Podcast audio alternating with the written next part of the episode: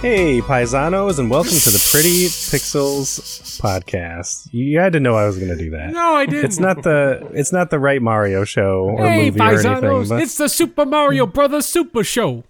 Didn't I was literally looking up to see what the copyright on that song was because I thought that would be an, an amazing intro to use, but obviously very very copyrighted. Deke Deke uh, still owns that, right? Deke, um, and then Nintendo, I think, also holds the copyright. So yeah, it's um, it's locked down pretty tight. But if you haven't heard the the Super Mario Brothers Super Show theme song, we might even have an episode in the future about that show. Have you seen that, Paul? No. Oh God. Okay, well, that's the voice of Paul, the absolute backstab- backstabber Grosskopf. How you doing? How you doing, Paul? Doing well. Stabbing backs, getting crits, getting. Magical sword hits on my enemies in Elden Ring. Woo woo! Yeah. See, I was talking about when you backstabbed me in G T A, but we'll talk, oh, we'll talk about that. We'll yeah. talk about that. Oh, let me. Okay, let me pause then to say um, we'll probably go into this, but I am a traitor, but I am a remorseful traitor. I am so sorry, Joey. Let me instantly once again. Instantly yeah. yeah. No, no, no, no. Yeah, we'll we'll talk about that. And the other voice you heard, of course, was Ron. I'm in last place. I hope the de- the pressure doesn't get to you, Kluinski. The pressure got to you guys, did it not? You both not you, for a while. You, but I mean, it did. It got to you.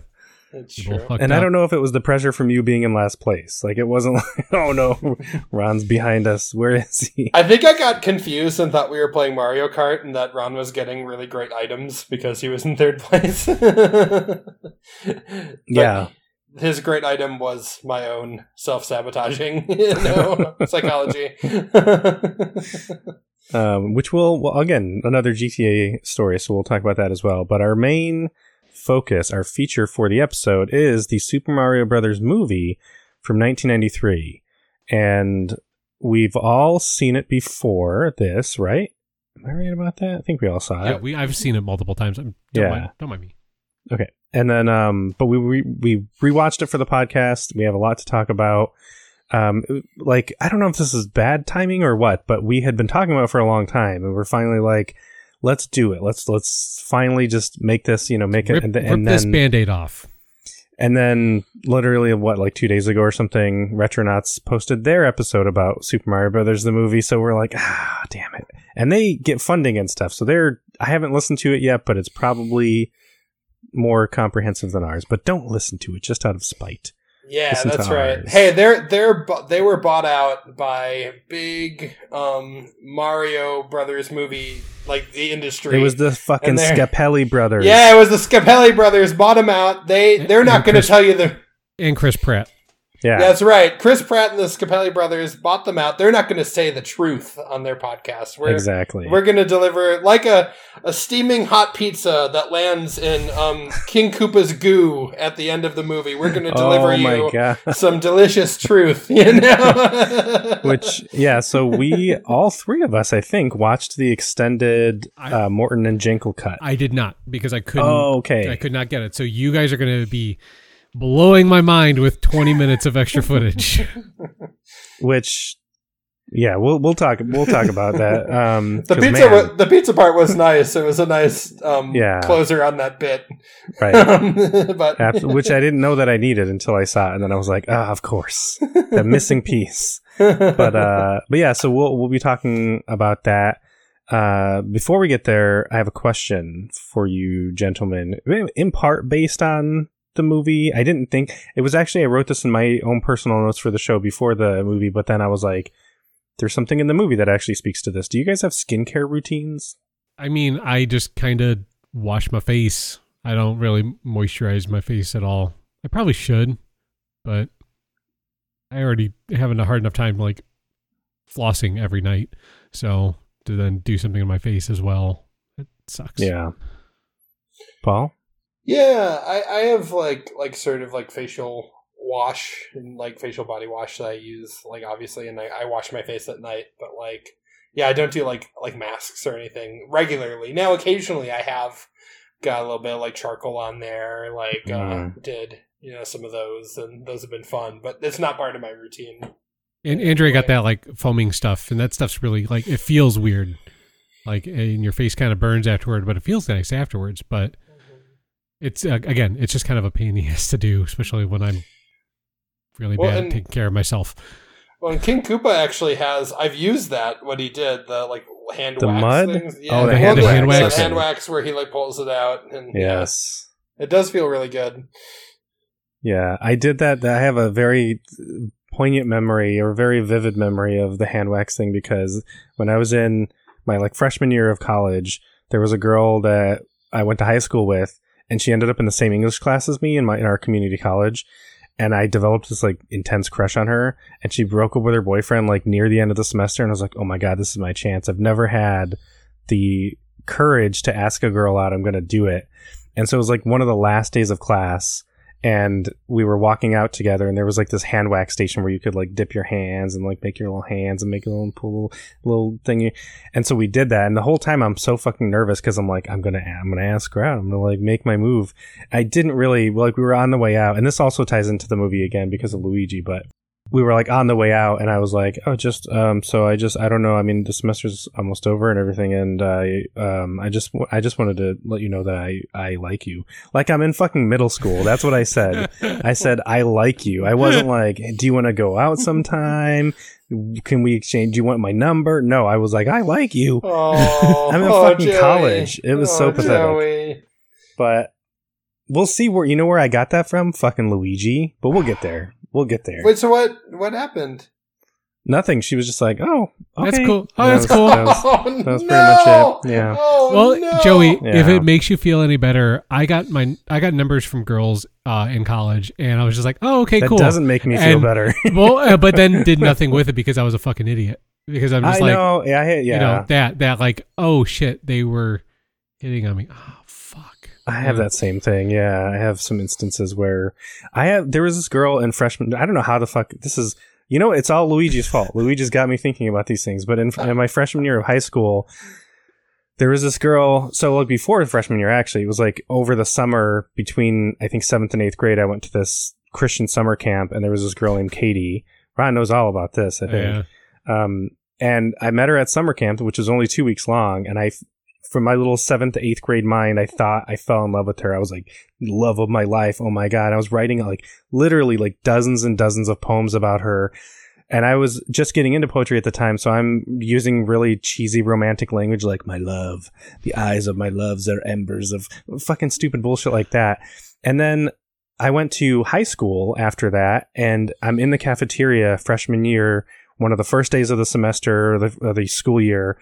And guess who fucking walks in? And now that might not sound crazy to some of you if you if you're from like a smaller area where everyone that you knew from middle school went to your high school.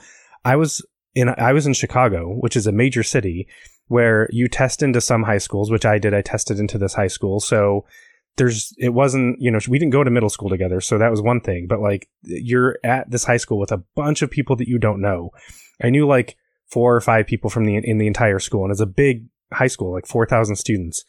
And in walks Katie, the love of my life. And I'm like, it's fucking destiny. You know what I mean? Or to quote, um, what's his name from Back to the Future? It's density. And so she, and I'm like, this is, I can't believe it. And guess what? She ended up in my math class and my English class. Whoa. And I, I know. And I was like, there's no fucking way. But I was so, I think, infatuated with the idea of like unrequited love. That, of course, I didn't fucking do anything. But, of course, it's high school. So she finds out that I like her. And she starts sending me notes in math class, being pretending to not be herself, pretending to be her friend. And being like, I heard you like this girl, Katie. Like, have you thought about talking to her? And I'm like, hey, I don't, I, she doesn't care. I don't. And it's like, I think you should talk to her. So this is her writing. I think you should talk to me, basically. And I'm like, I don't know. Yeah, she probably doesn't care about who I am. So then she takes initiative. And in English class, the other class that we have together one day, we have like a free period where we can work on stuff. She comes up and tries talking to me. She like crouches next to my desk and she's like, oh, I, what are you writing? Because she sees me writing in a notebook, probably fucking poem number two hundred about her. Um, and I was like, oh, oh, nothing. Like, I was so, it was the fucking worst, oh, man. No. She tried so hard to actually oh, make something happen. No. But my dumb ass, Mister Like, unrequited love. Have you stalked her on Facebook lately? I sent her a, fr- a friend request, yeah. Because, oh. because our high school had this, like, I don't want to say renaissance, but our like our high school alumni page blew up at a certain point a few years ago. And so like a bunch of old people were coming back and like connect, reconnecting and everything. And I reconnected with one of the girls who passed the notes to me. So like was in the chain of like note mm. passers. So who I eventually started read because she would like read the notes and be like, oh, this is some, this is some fucking tea. So then she started getting in on it and started writing me letters. Um, and so then we reconnected on there and she's like, oh, do you remember that? And then she's like, do you still have those? And I'm like, I'm like, of course I still have those. I have all the fucking notes in my little, in the little fucking thing. And I obsess about them. I'm just kidding. Um, but I was like, I'll scan them. And so I scanned them and, and sent them to her and we like reminisced. And she's like, have you looked her up? You should reconnect. And so I looked her up, but she doesn't use Facebook. She has an account, but mm. you know, oh, but she maybe really she, maybe it. she's single.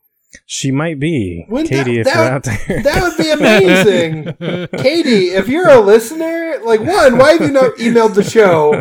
What? To even just reconnect with Joey. Pass a note along. You could pre- I did it. You can pretend to be somebody else and the write idea, it. The idea that she might be one of the twenty-something listeners. Well, the, the really sad thing is, like, to to keep with the theme of Destiny, guess where what the last update on her Facebook page was in terms of, like, her occupation. What? She went to graduate school at N I U and was a teacher's assistant, which is what I am now. Oh, no fucking way. So that is nuts. Oh, yeah. That same school, pa- same college. What if you passed her, you know, just like walking around campus and you didn't even, because you weren't yeah. thinking, you would see, wow. I well, think I, I probably recognize her. Yeah, but what if she had like a like a big hat on and like Jackie, Jackie O glasses? What if she had a big hat on? You would not yeah, recognize her at all. That's you think, true. You think she'd be Lady D? Yeah. Well, oh, actually, you would have been. Yeah, she should. She should have dressed up as Lady D. There's no way. You know, Joey doesn't miss a Lady D in person. I can't yeah, imagine. That's right. um, I don't know. I anyway, we quite, got way sidetracked a... there. What were we talking about? Oh well, listeners, uh, keep you know keep te- keep tuned because uh, this will be a reoccurring segment as Joey tries to rekindle this like Every, beautiful the, the new reoccurring segment. Joey, have you contacted Katie? I'll make a yeah. I'll, make, I'll make a song for that one. Yes, no, it, yes. It's gonna be Joey. Have you learned anything? Because then she's gonna reach out and be like, actually, yeah, I still, I've, I've been in love with you this entire time, and I'm gonna be like, oh, okay, oh, hey, because that's cool. Oh my god, um, I'm kind of oh busy. God. I don't know if I can hang out. Oh um, I gotta do, I gotta do the podcast. Um, yeah, sorry, I gotta go. I gotta go. I gotta go walk my cat. Yeah, I'm in a relationship. Her name's Bella. Yeah, love of my life. Which is true. She is. Katie, if but. you're listening, don't believe him. He's, he's just he's he's going back to his un, his tragic unrequited love roots. Yeah, don't trust him. Keep keep pushing beneath that layer of tragic poetry is a sweet man. Oh Lord. Um, speaking of sweet men. That's not. I, that's literally not the transition. But we should pro- we should probably move on to yeah, the next let's, section. Let's go ahead. Um, I will update you if, if she ever accepts my friend request, but I don't think that's gonna that's gonna happen. Um, so there wasn't a ton in terms of news. There were like things that like I don't know, where I guess were sort of noteworthy. But I'm I don't know. Maybe I'm just being cynical about the news lately. But there wasn't anything that jumped out at me. So a couple of small news stories that I wanted to talk about. Number one. Sony is setting up a game preservation team to, quote, ensure our industry's history isn't forgotten. And that's been something that a lot of video game historians have been pushing for is like, why aren't the platform holders doing anything? Like they are the ones that have these extensive catalogs. And in theory, they have the tools to keep all of those. Those games go across their desk at some point or another for quality assurance or whatever. Why are you not keeping them and saving them, preserving them? And the big platform holders have mostly been silent about it, but uh, Sony apparently is not is starting to take that seriously. And as they pointed out in game developer dot com, which is where I pulled this from, it comes shortly after the announcement of the PlayStation Plus Premium, where they're offering this big catalog of old games. So I have to wonder if there's something there, if if maybe that is part of it, is if they're thinking, well, we're already going to be restoring in some way and offering access to these old titles, why don't we just kind of formalize it? And which is exciting, because I, I hope that that means then, if they're going to be trying to chronicle and archive other old games, like an extensive list of old PlayStation games, if that means that more of them might come to the platform. But any thoughts about, about this? Any excitement? Yeah. I mean, they're I, probably... Oh, go ahead, Paul. You first. Oh, no, I was just going to say, yeah, there's, there, I think there's definitely synergy between those two things. And I'm excited for it because, um, yeah, I, I love that, that goal just by itself. I think is super important. Um, and also, um, yeah, to have access, to, to be able to enjoy like the, the fruits of that labor with uh, this new PlayStation service would be awesome. So yeah, huzzah, yeah. This is good news. I was going to say they're probably doing it because they realize people will buy stuff. So they're like, maybe we should actually take this seriously. In yeah, the sense I that hope... we can sell people stuff again. I, uh, yeah, I, th- that's probably correct. But I am hoping, like, there's a less cynical side of me that's like hoping that because this is a separate team, that they will allow it to be a separate team and not, you know, if it has financial implications or economic implications, then I, I'm okay with that as long as it's consumer friendly. You know what I mean? If, yeah. if I'll pay for those, I'll pay for access to those. But, you know, again, I think the important thing is that even if it is financially motivated in the end, that they're doing something to preserve those old titles. So, well, and I think Sony has had a history of showing that, like, that obviously this is financially motivated in some way, or at least made financially viable by the fact that they're already doing that kind of work in preparation for this new service launching. But, like, I'm thinking about, like, when they didn't greenlight Days Gone, which, I mean, you know, you can agree or not agree with that decision, but I think, like, the grounds for that decision wasn't sales. It was like them having like integrity about like the, the quality of games they want to create, which I, I think is really cool, you know, and, and unsurprising and kind of surprising, you know, like when you look at the industry as a whole, like yeah. if something sells, you know, like, and, and Days Gone did sell a lot. Like, um, you would, you would, you'd see a lot of other, you know, sort of companies jump at that, but they didn't. And I think that, you know, I don't, I don't necessarily agree or disagree with that decision because I wasn't there for the pitch meeting for the sequel. But like, I don't know. You did, it, oh, you didn't get invited? Oh, sorry. No, well, I, it's I'm on. I told them I'm on the Pretty Pixels podcast. Um, you should play Thronebreaker, by the way, while I had you here. And then as I said that, they slammed the door um, shut. Uh, yeah, but no, I, I don't oh, know. You're I, that guy. yeah, I'm, yeah.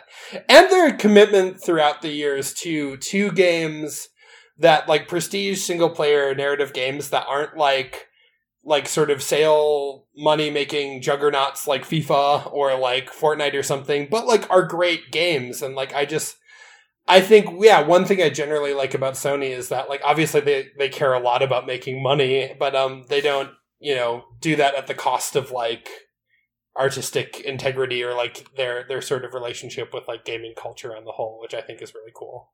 Yeah. Agreed. The other story that I have is also from game developer dot com, and it's uh, that Meta is spending around three billion dollars a quarter on meta- metaverse development. And they pointed out in the article that I don't have open, I, I ended up closing it, but they're not making that money back. This is purely like R and D kind of thing. Like they, they're making like six hundred and something million. Yeah. So uh, the Division lost about almost three billion dollars in a quarter. Uh, while only pulling in about six hundred fifty million dollars in revenue. Yeah. So they're losing two and a half billion a quarter. And I don't know, that makes me wonder, like I was thinking about the metaverse and how, like, what are they doing? Like their, their vision seems mixed in terms of, you know, it's going to be like a gaming space, but a social space, but a, a workspace.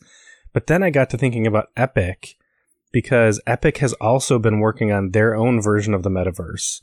And I was like, Epic has, with if we talk about like the new Unreal Engine and the ability to make these like big open world spaces that are somewhat pr- procedurally generated, or at the very least very easy for developers to get in there and start changing things and um, like kind of generate a world and then and then fine tune it. And then all of the partnerships they had. So I was looking into their partnerships because I thought of Fortnite.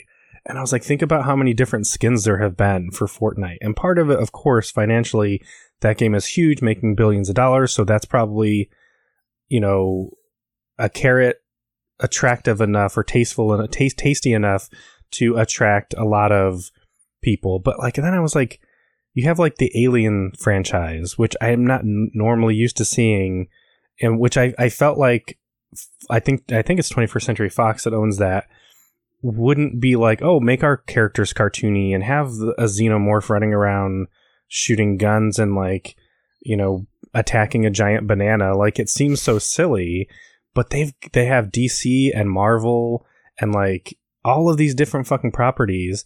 And then when you look at who Epic is actually partnering with, they have dozens of partners, including both Disney and Warner Brothers. So, like, two competing franchises. And again, you know, side by side uh, in, in Fortnite with those companies. And so then I'm like, man, and they've been pouring a ton of money into their version of the metaverse. And I'm like, are we actually going to get Ready Player One? Like, when that movie came out, everyone thought, ah, that's like decades away, which, of course, the virtual reality part of it. Sure. But now I'm starting to think that with Unreal, or with Epic, especially, that they're kind of working toward that. Am I uh, we am I already, reaching? We already had it. It was called PlayStation Home, and it was great, and they took it from us. Well, that, but they didn't, I couldn't be a giant banana. I can I, I can only own like three pieces of clothing without that's, paying money for it. That's all you needed, because we just needed the suit and the gloves, and that was it. And we would just go that's stalk true. people. Yeah. That was very fun. We literally, that's all we ever did was we just walked around, like we had like just like a suit and like driving gloves on, and we would just walk around and just stalk people and literally just like walk up to them and just stand by them. And then if they'd move, we'd just follow them. Right. Well, the best was like if there was someone who a bunch of people were following around, because we would basically troll the white knights. So like if there was like a, a, a cute girl avatar that was walking around, there would be like this trail of guys following her and like trying to get her attention and like doing dances and stuff. So we would just go stand behind bushes and be like half visible with our gloves on. And oh, eventually God. they would like run over and be like, what are you doing? Do you know her? And we were like, you know, no, just, what are just, you talking? I'm just looking at this plant. We like, just fuck with them entirely. It was, it was great. Really, it was yeah. so much fun. And yeah. then, they, then they closed it and took away our fun. Thanks, PlayStation. Oh. Thanks, PlayStation.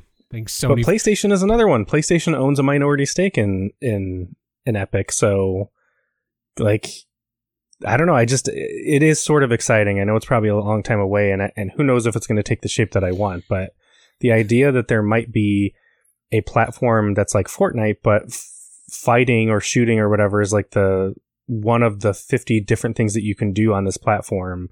And you can be whoever you want. I can be Chun-Li or Rey Skywalker or, you know, Jack from Jack and Daxter or whatever. Like, I can pick a character, kind of like V R chat, but more legitimate and official, you know? Oh, uh, yeah. Comic chat is what you're talking about. Remember comic chat? You keep going back to things that are like... things that have already happened? Things that... Yeah. This, yes, I want to be Tiki Mask. this, yeah, this was this was the beatnik guy. Yeah, this was yeah. this all happened decades ago, Joey. This is nothing yeah, new. Yeah, I think... Time is I a think flat circle. We need to look forward, and the metaverse is looking forward. Like, I can imagine the announcement trailer now. Like, you just see... two G's roll down the screen, and then they move into the position of two boobs, and then it says, "Guy game." Yeah, buddy. You can be whichever young hot co-ed you want to. That is definitely over the age of eighteen. We fact-checked it this time. We spent we spent one hundred twenty billion dollars making the Guy Game two. Anyway. Uh, yeah, I don't know how I feel about. I don't. I don't. I don't like the metaverse. You don't. You don't want that. I mean, I feel like a, a, a previous version of you would have. A previous version of you would have been really excited at the idea of like picking whatever character you want and.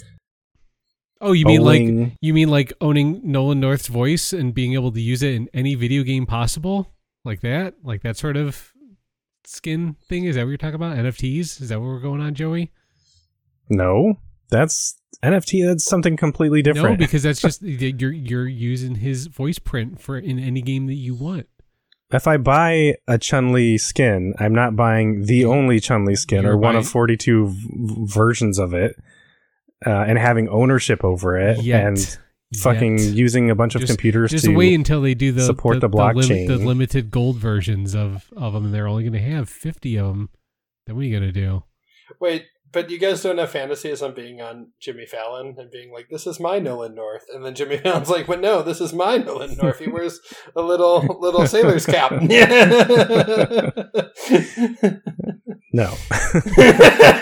I can safely say I've never had that, never had that fantasy. Um, you're not, you, so you're not excited at all, Ron. You're, I, you're I don't completely... know. I, the, the more I, the more I hear about it, the less interested I am in it. I don't know. Yeah. Paul? I, I, I'm interested, but I the whole metaverse thing also kind of creeps me out a little bit, like from an ethical level. So it's like what they create might be really cool, but like the people, many of the people involved in it, I'm like, ooh. Yeah, I think that's more so is like, what are they going to do with all this once it's said and done sort of thing? Like, yeah. We'll see. Yeah. Who's going to be the, uh, oh, who's the actor who plays um, the main bad guy in Ready Player One?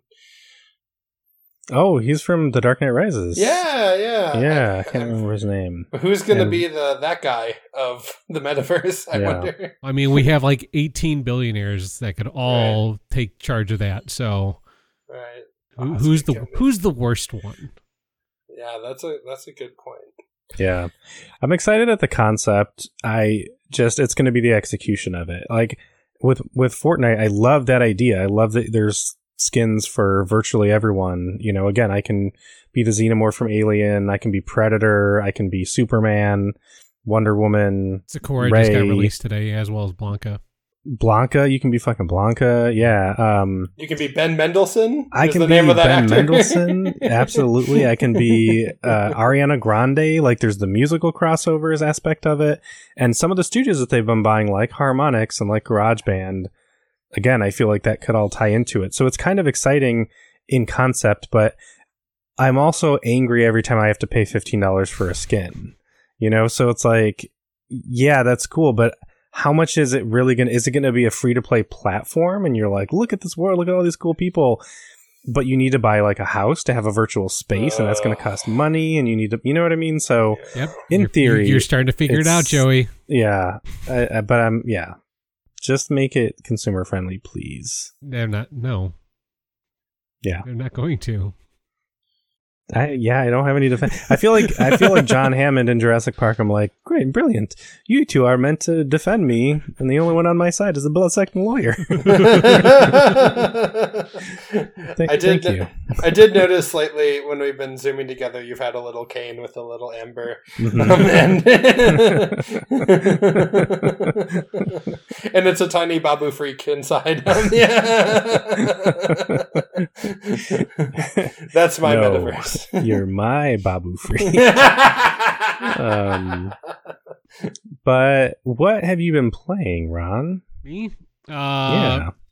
Besides G T A Online, which we've all been playing, uh, I jumped on G T A San Andreas a little bit, try to grind out a little more of that one hundred percent.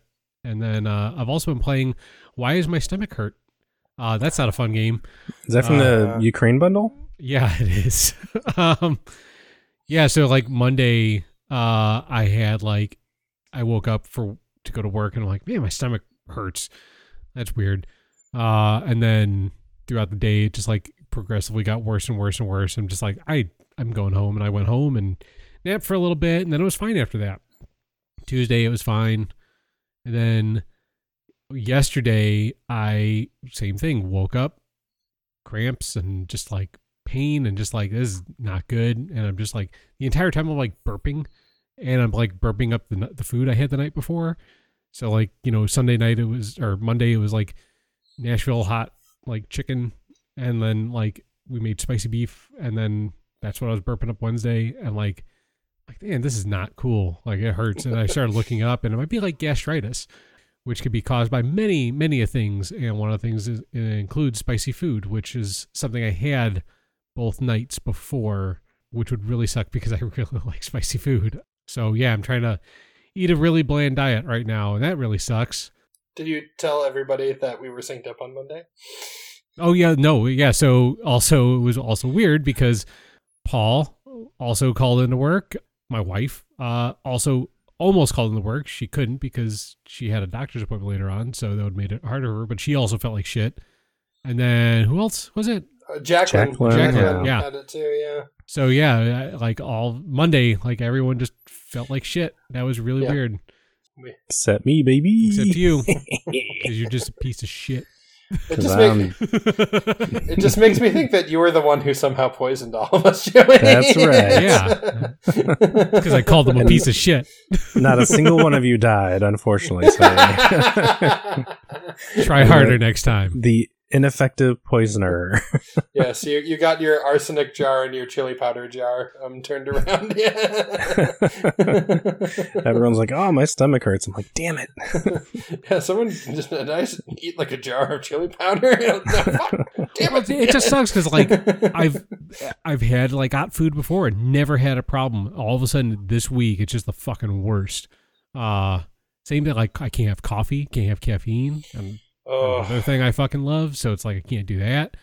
The only thing we could figure is that we had over the this past weekend, like we had done more drinking than we have normally done. Like we barely drink as it is right now during uh since the pandemic started, and like we basically drank kind of like three days in a row. And that's uncommon. Not that we were getting like shithoused or something, but you know, just enough to like get a buzz going. And yeah, that's.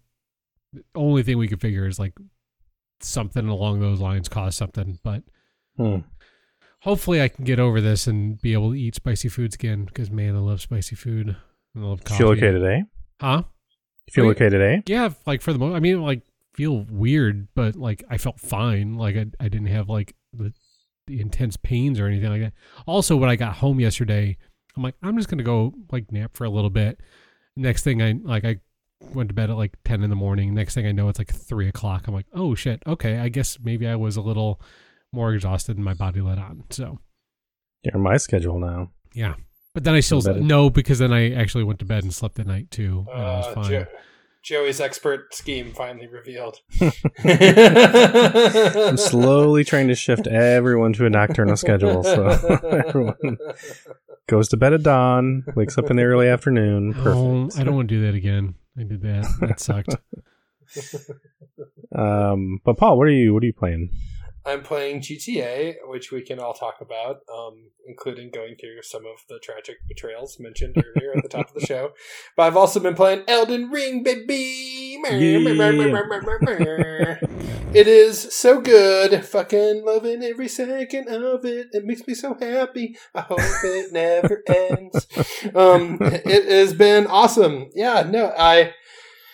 Just got an awesome new set of armor, which I, I love. It you makes sent me a picture of it. It looks fucking cool as hell. Yeah, thanks, Joey. Yeah, I look like I look like a badass like corpse knight character. It's it's really really awesome. I love it. it I have like if, wispy hair. Yeah, sorry. If you've ever no, I was gonna say if you've ever play if you've ever seen the original Creepshow movie, listener, it looks like the dad from the Father's Day skit or like segment, basically like. Where's it's my a, birthday cake? No, Father's Day cake. Oh, oh Father's because, Day cake. Father's you know, Day cake. That's right, yeah. Yeah, and um, he's got like a skull. Like you can tell it's like an actor with like a skull over his face, but it looks fucking scary as shit. So yeah, yeah, I love it. Yeah, I've been I've been loving that. Um, enjoying exploring the world. I'm at I'm at level like.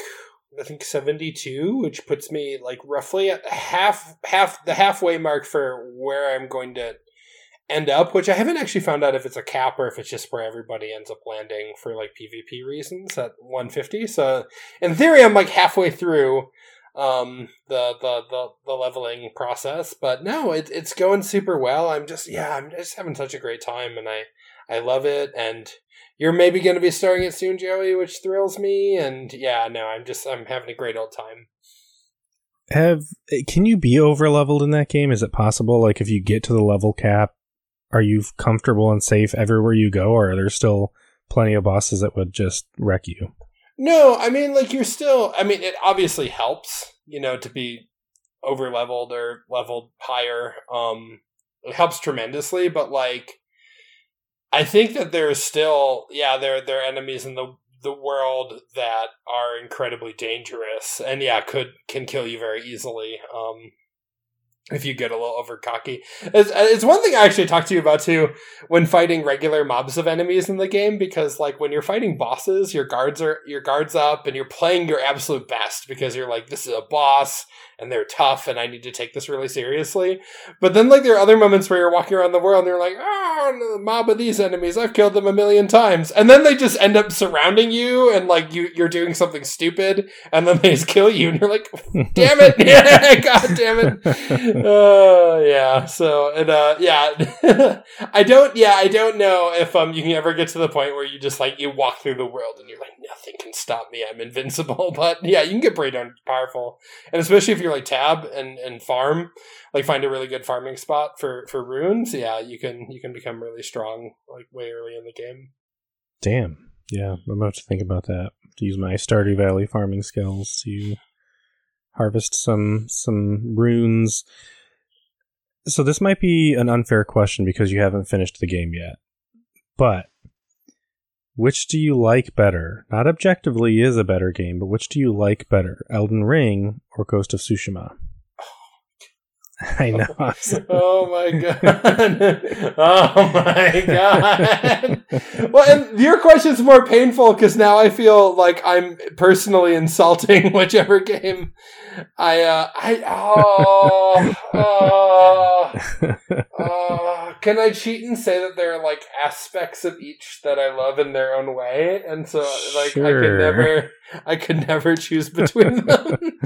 No, um, I don't know. I love. Like fantasy stuff, um, but because Tsushima has that a little bit too. Um, but no, I, I, I like I love fantasy stuff. I love the here go. Here's what I'll say for like the variety of sort of experiences and builds and ways to play the game. I think Elden Ring has it, but like I will say though, like I God, I love Tsushima so much, and I think that like. The combat system in that is like, like they serve different purposes, but like the combat system in that is like so friggin' good. And it gets away with it because like you're only fighting humans. You're only using like swords or other like, like weapons that can be like parried and stuff. So like it, it has its own limitations as opposed to, I think what's amazing about Elden Ring is like combat can work in so many different ways against so many different kinds of enemies, which is like Jin Sakai never has to fight a dragon, for example. like, and yeah. like, um, and so like, yeah, I don't know. God, this is just me like one hundred percent um, just stalling for time. Oh, I can't. Okay. I, I, I need to, I think I need to plead the fifth. I love them both so much, okay. But I have, okay. I have beaten Whoa. Ghost of Tsushima twice. So I'll say that. we'll, we'll check back after you finish Elden Ring. Maybe, maybe you'll have more, more clear feelings, but I, I knew that question would be hard, which is why I asked it because I get a sense that you love Elden Ring a lot, but I'm like, I know you also love Ghost of Tsushima a lot, so I, I knew it would be kind of a hard question. Um, I have also been playing Elden Ring in my dreams. I have not actually played it yet, but I've had two dreams where I've been playing it, and I'm like, this has never happened before. Is it just that everyone's talking about it? And so I'm like hearing about it all the time, and like you and Tab are playing it, and everyone on every podcast that I'm listening to is playing it. Like may- maybe that's it, but I do plan on playing it soon, but I've been still obsessed with Chrono Cross. I'm almost done with that in terms of my main goal is to get the platinum.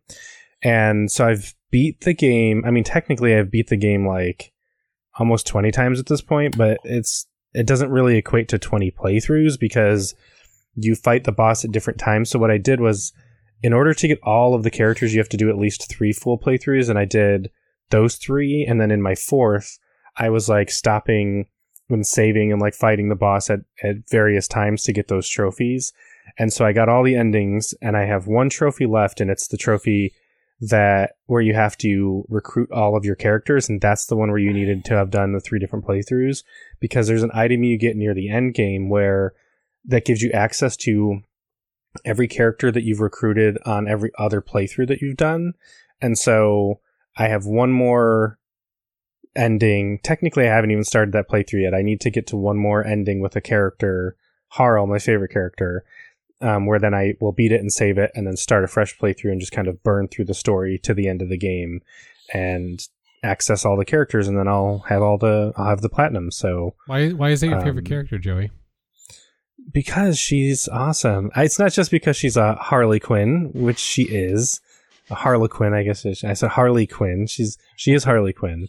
Um, but I mean, I, I discovered her not long after I discovered Harley Quinn from the Batman series, and so of course I was like, I think I think I have a thing for female clowns, which I still to this day I think may- maybe I do, but not quite as serious as I thought at the time. But no, she's she's super playful. She's super powerful. She's very fun. Um, you get to have her in your party for a while, not not for the whole game, unfortunately, but um but yeah, she's she's a cutie, a favorite favorite character. But, but yeah, so I've been playing that, and I will be playing Elden Ring, but let's talk a little bit about G T A, our continued exploits into that. So the reason at the top of the show that I called Paul a backstabber was because we were playing, it was me, Paul, and Ron playing on the server together. And we were in a Discord chat with our friend Taylor, and I ended up telling Taylor this long story about some uh, issue that I had with a student a couple semesters ago. And so, like, as I was telling the story, I just wasn't doing anything. I just jumped in Ron's car, and Ron was like driving me around. And then at some point, Paul jumped in the car. So Ron's driving all of us around.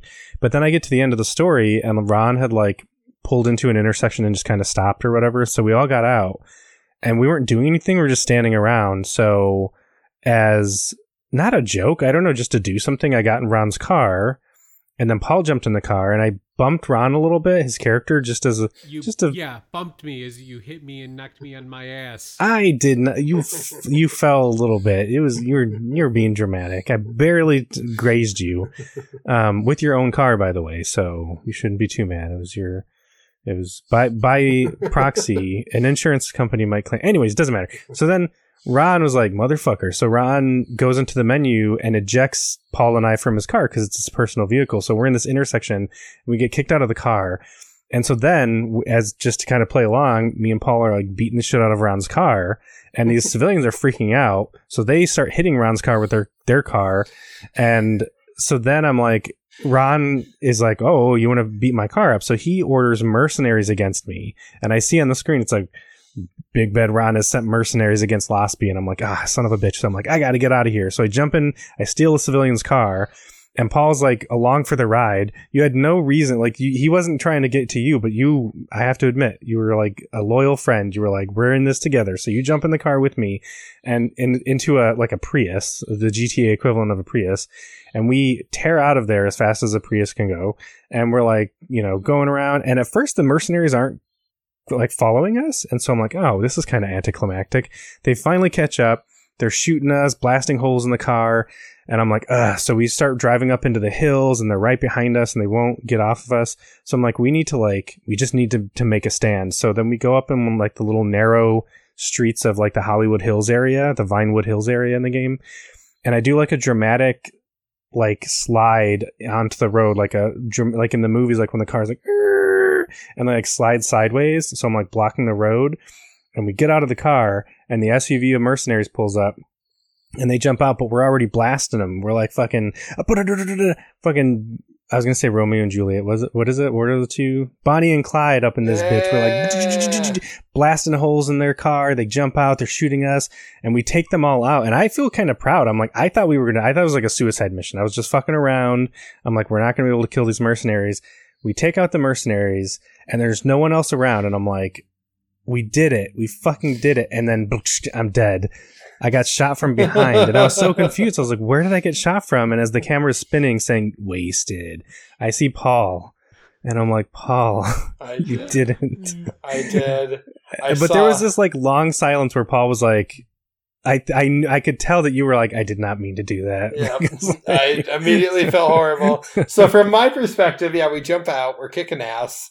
I'm doing that thing you can get away with in Rockstar games with shooting, where you just like it. Um, you have like the aim assist, so like it helps mm-hmm. you get over. And so I did that to like literally the last mercenary, but I didn't know they were the last mercenary, so I did it again. But this time it was the side boob of a friend that I shot with uh, all my bullets, and you went down before I could stop, like, because it, you know, it's an automatic gun, and I was immediately like, no. I feel I, I would say I felt bad, but that'd be un- inaccurate. I feel bad right now even thinking about it, so I, I'm shouldn't. so sorry I'm no. so sorry no no no because like first of all, Like I, I was really confused because I, I thought we missed a mercenary. I was like, how how did I how did I die? Because there was such a thrill again of like, oh, we did it. Um, but number one, like, it's not like I lost anything. And number two, it was such a fucking funny story that I it's more than worth. Like, I'm glad that you killed me because it would it's so much more. You know, and you collected a thousand dollars for it because of the, the bounty that was placed when Ron sent well, the mercenaries. And then, then he then he lost nine thousand dollars because that mugger came and got him. Yeah. Oh yeah. No, nine hundred, but still, yeah, your yeah, your yeah. your goon took nearly all that money, yeah, off of me, Ron. yeah, yeah. And, and Paul is so nice that he didn't really actually think that you did it because I said that, and then later I said, I can't believe Ron sent the mugger after you, and he's like, did he really? And I was like, yeah, like that's the only way you can get mugged. It's like it's not a random thing. Like someone has to send a mugger after you. So that was fun. It yeah. was. That fun. was fun. Do you tell? You should tell the gas tank story as well. Oh which... God! Oh, Ron, you should. yeah, yeah, yeah, okay, yeah. so well, I'll try to. I'll try to make this quick. So we were trying to figure out, like, so if you, if someone destroys someone else's car, uh, you have to pay the insurance claim on it. And so we were. Joey was dicking around with helicopters and the Air Force Base and stuff like that. And I'm like, he had his car sitting by. I'm like, you know, I wonder.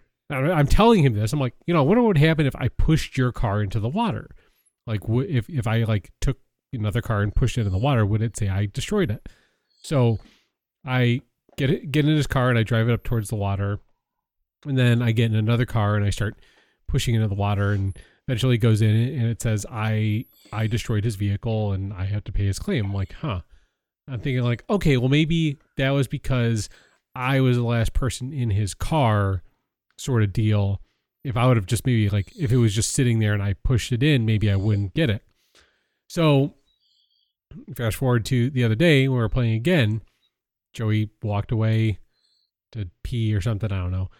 And we had all just got done doing a mission, and we all got dumped back into the into the uh, the map there. And I'm like, I'm gonna just push Joey over by, by these gas tanks over here. And I'm like, Thinking, Wasn't like, I already there? No, You're, I pushed I pushed you over there. Yeah, you pushed you. I, oh, I, I thought pushed, I spawned there. No, I pushed you in front of the gas tanks. Um, okay. So I'm like, I wonder now if I were to push him into these gas tanks and make them blow up, would that all, since he's already in the car, would I still be charged the insurance, or would he get destroyed his own car? And so he comes back. And what did you say, Joey? Oh, this I came this back, moment. And I literally thought that they spawned me there, and I thought it was so cute because they, like, spawned me at the gas station, like, in my car, and I was like, that's kind of cute. It's like I'm getting gas, so I, I came back and I, like, put my headset on, and I was like, oh, they spawned me at the gas tank. I think that's all I said. And oh no, then no, you, were, no, no. you were like parked, par- par- like par- not per- parallel, perpendicular, um, perpendicular to yeah. me, and I was like. What did I say? I was like, "Are you going to no, push me into the no, gas tank?" No, you said, "Did you push me here?" And then Ron oh, went, yep. and I just, I just went, "Yep." I said, "Yep," and then immediately just hit the gas and pushed him into the gas tanks, which then blew him up, but then also blew me up. Uh, but Joey not only destroyed his own car, he also destroyed my car and had to pay for my uh, destroyed car. So and it was like a slow motion chain reaction too, because he pushed me into it, and you see the gas tank blow up, and then you see my car blow up, and then you see Ron's car blow up, and immediately on the screen it's like, you destroyed Ron's personal vehicle. Your your sanity level is increasing. You're like all these alerts being like, you terrible person, you piece of shit, you motherfucker. And so I had to pay like like fifteen thousand dollars because it, it was like seventy-five hundred dollars oh, yeah, for you, mine. You had to pay for your and seventy-five hundred dollars for yours. Yeah, so so thank you for that. You're welcome. Uh, oh my god. But another thing where it was like, what, that was a dick move, but like it was so entertaining that I'm like, ah, you know what? I'll pay fifteen thousand dollars to to laugh like it's, that. It's it was not good. Like you're gonna not get that money back. Yeah, yeah, it is. It's just it's just G T A money. I can I can give you the fifteen thousand dollars if you want if you want it that bad. You can't though. I can. G T A is shitty like I that. I can I can after I'll, we do a mission, you can like give can me give, the money yeah, from the give, mission. Yes, I could do that. So I can give you the money back. So all right, or you could just win the car off the wheel. Whatever. Yeah, you I got, won the car too. You listeners. got plenty. Of, you got plenty of cars. So. Um, and it was one of the few ones where I was like, I kind of want to win that. Like a lot of times you walk into the casino and you're like, oh God, I actually kind of hope I don't, I don't win that one. Um, but no, I walked in, I was like, look at that paint job, which I found out later is just a paint job you can get because it's like a cool, like artistic, it looks like a bunch of paint splashed on it. And I was like, that's really cool, but you can get that at the Pan Spray. So yeah. It's not, not as special as I thought, but it's still cool. So I'll take it. And that's how you do it. That's how you do it. And speaking of, let's get to our main feature, Super Mario Brothers from nineteen ninety-three, directed by Annabel Jankel and Rocky Morton, who were known for creating the Max Headroom series, which if you're old like us, you probably remember. That's that's old enough to where I don't even really remember that. Like, I knew it was a thing. I remember, never watched it. I remember seeing it. I remember watching it, but I was too young to understand any of it. Yeah. I saw more like references to it, like in Back to the Future, there's a reference to yeah. it. But yeah, I don't, I never watched it. Apparently it was a British thing. It was like from the U K. So maybe that's oh. why too. Um, but they've directed very little since. But before we talk about the movie itself, other than to say starring, of course, if you've not seen it already, Bob Hoskins, John, John Leguizamo, Dennis Hopper, Samantha Mathis, Fisher Stevens, Richard Edson, Fiona Shaw, Aunt Petunia from the Petunia. Harry Potter movies. Yeah. Um, Lance Henriksen in his breakout role. Um, short but sweet. Short but sweet. And then Francesca P. Roberts. And we'll we'll talk more about that, more about the movie, but I want to talk about our histories with it. So what was your familiarity? How did you come to discover this movie? When did you discover it? Let's start with you, Ron. Let's start with me? Yeah. Uh, I saw it like shortly after it came out in theaters. Uh I could, I, I didn't, so I, we weren't really much of the, like, going to the theaters, like, the regular theaters. We would usually go to, like, the, the cheap theaters, so, like, the second run and all that stuff. Me and my mom would usually go, uh, but I would, I remember seeing that on, like, when the second run theater got it, because it was, like, shortly after it came out, because it was pretty bad. But yeah, I remember watching that movie, and I... I don't remember hating it, but I remember it being like, not disappointing, but like, it wasn't great. You know what I mean? Like I enjoyed it, but it, something about it just wasn't right. But I still liked it. I still kind of like it. I don't know. I kind of like it too. I like it a lot. I think the, I think the further I get away from it, like the more I like it kind of, not in like the episode one is good, uh, sort of sense that people are like having that dumb realization. I don't know if those people are wrong. Um, don't don't get us started. um, but I mean, yeah, like it's it's it it it's definitely got like its super hokey moments to it, but it's definitely a little more adult than I remember uh, as a child. Um, you should watch the extended cut. Yeah, no, I need to I need to watch this extra twenty minutes of footage. Um, I'll I'll do that on my own time now.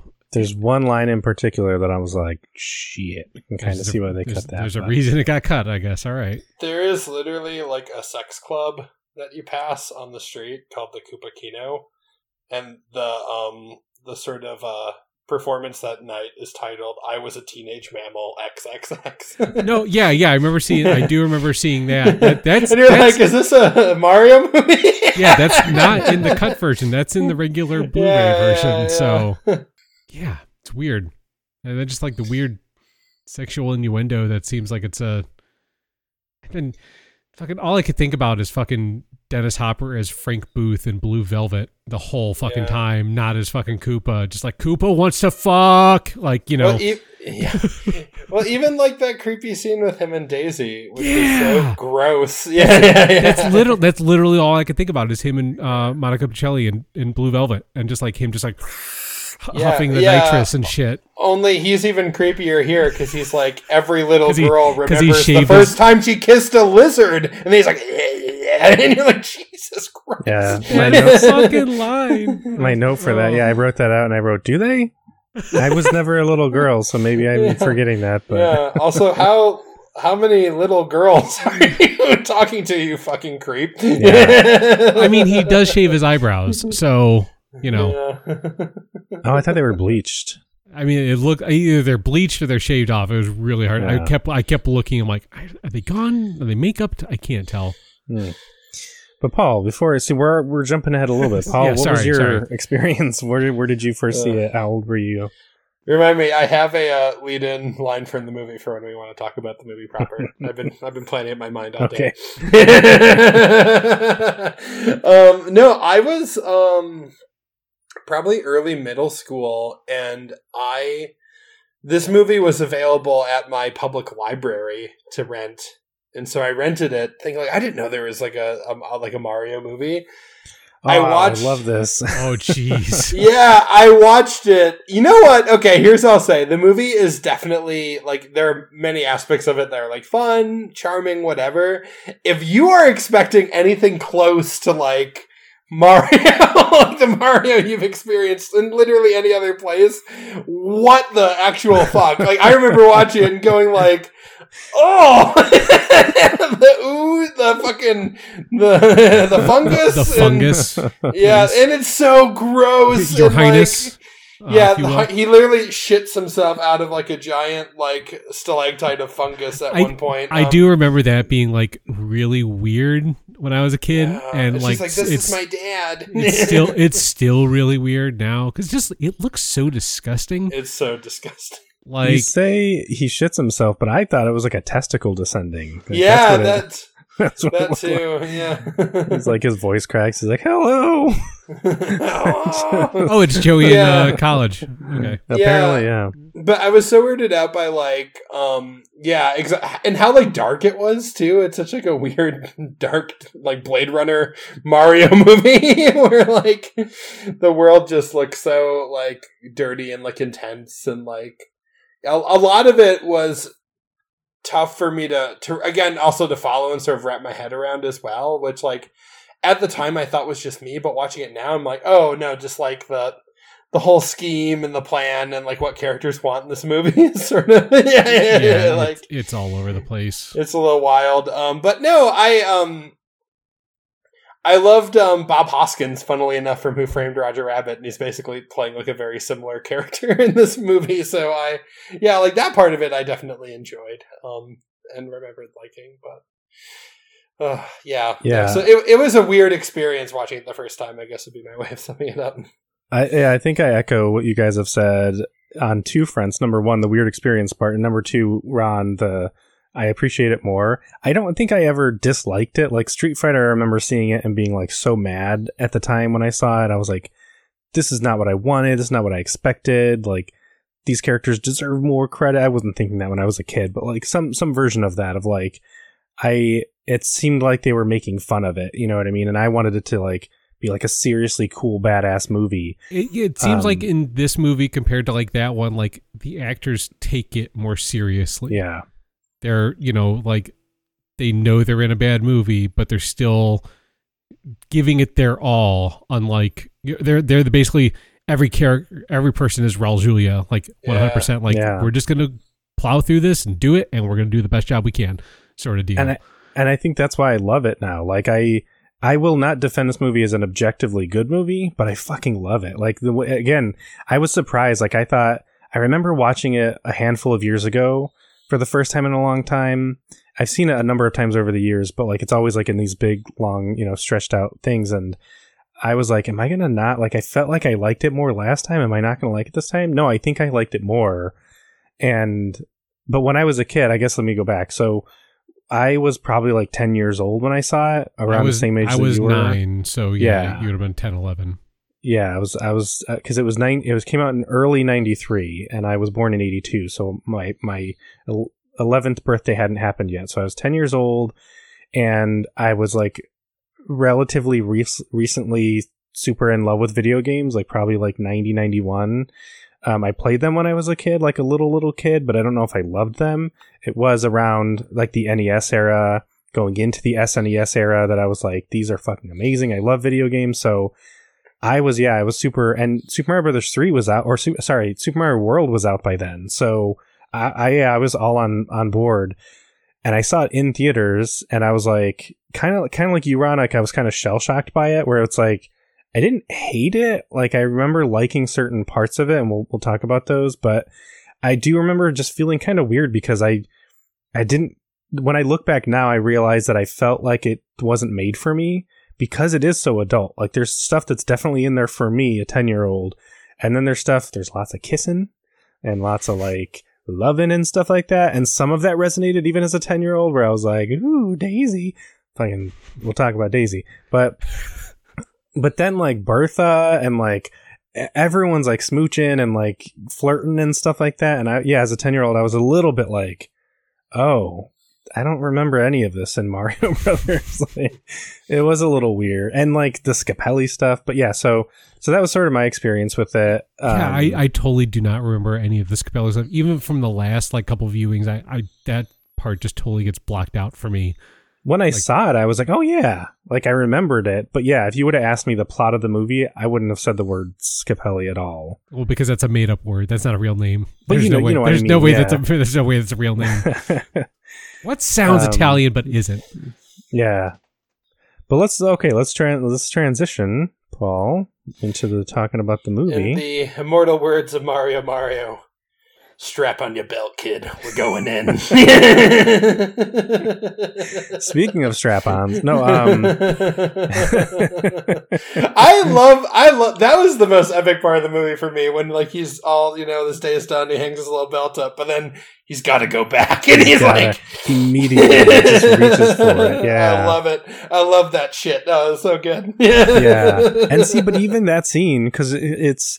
Like at the end of a long day, and he, like you said, he's hanging up his his plumber's belt on like this vanity in his bedroom, and there's a picture of his girlfriend Janice there, Janice, right? I think, w- whatever her name was, on the mirror, and he like puts the belt on the corner, and then he like touches her picture like longingly, and I almost feel like there was, must have been a version of the draft where he touches his tools like that, because he goes on to talk about the importance of tools and yeah. how much he loves his tools, and I was like, I kind of, that would have been funnier, I think, if he like hangs up his belt and then he like rubs his hand over them like my babies. Yeah, but um, he he only like plumbing is his great like plumbing is his Batman, basically. Like yeah. he has a whole like wardrobe where he opens it up and it's like the cowl, but it's just like his tools. Daniela, Daniela, is Daniela, his... Daniela. Janice is probably one of the other girls that were kidnapped or one whatever. One of the Brooklyn but, girls. Yeah, but um. Now I'm imagining if Hans Zimmer did the um, music for the Super Mario Brothers movie. Boom. We're going in. Boom, boom.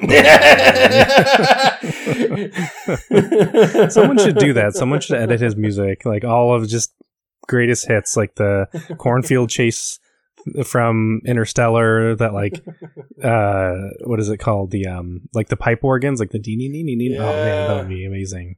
He's fighting Dennis Hopper in the snow like Batman and Bane. Yeah. Where's the pipe wrench? Where is it? Where's the crystal? Where is it? But, although but we had also... Natalia Al Ghul then kind of too in the movie. Okay, whatever. That...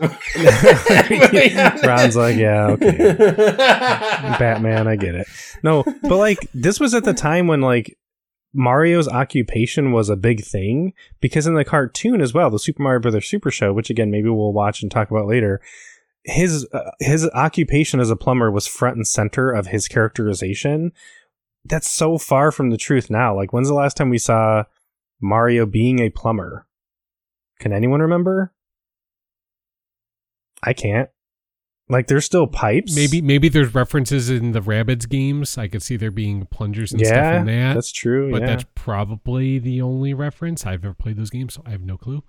If people actually use green pipes for pooping or, you know, showering, um, then he's cleaning all of those every time he like shoots through them. So that's that's what he that's what his job as a plumber was. He is a specialty. His expertise was pipe cleaning. Yeah, he comes out the other side is like, it's a me, I'm out here, and they're like, oh god, you're covered yeah. in shit. That'd be right at home in this movie, by the way. You just have all that fungus all over him. Oh yeah. Originally, that was what the fungus was supposed to be, was shit. No, I'm just kidding. Um, but so that that's our kind of origin of the movie. But the movie wasn't was was a flop all basically across the board. The budget was approximately forty-eight million dollars. Uh, the box office opening weekend, so that so that was that was me contributing to that, eight million, eight and a half million for opening weekend. Worldwide gross, so from, you know, release to when they took it out of theaters, twenty basically twenty-one million. So it didn't even make back half of its budget. So it was a financial flop in terms of critical re- reception, mostly a flop as well. twenty-eight percent on Rotten Tomatoes, thirty-five out of one hundred on Metacritic. It did get a B plus from CinemaScore, which is the, I mentioned this in a previous episode, one of the movie episodes. It's the company that surveys people who are leaving the theater. So they go to like opening week or they go to screenings and they interview and survey people as they're coming out. Those always tend to be higher than critical scores and like later user feedback. So B plus sounds high, but maybe it's a little generous because it's, you know, probably a lot of kids being really excited and walking out and not really knowing, you know what I mean, what they just saw. Like me, I probably would have been like a B or or an A, maybe even like an A minus when I was a kid. It was on Siskel and Ebert's At the Movies nineteen ninety-three Worst of list. I sent you guys that video. They were not kind to it.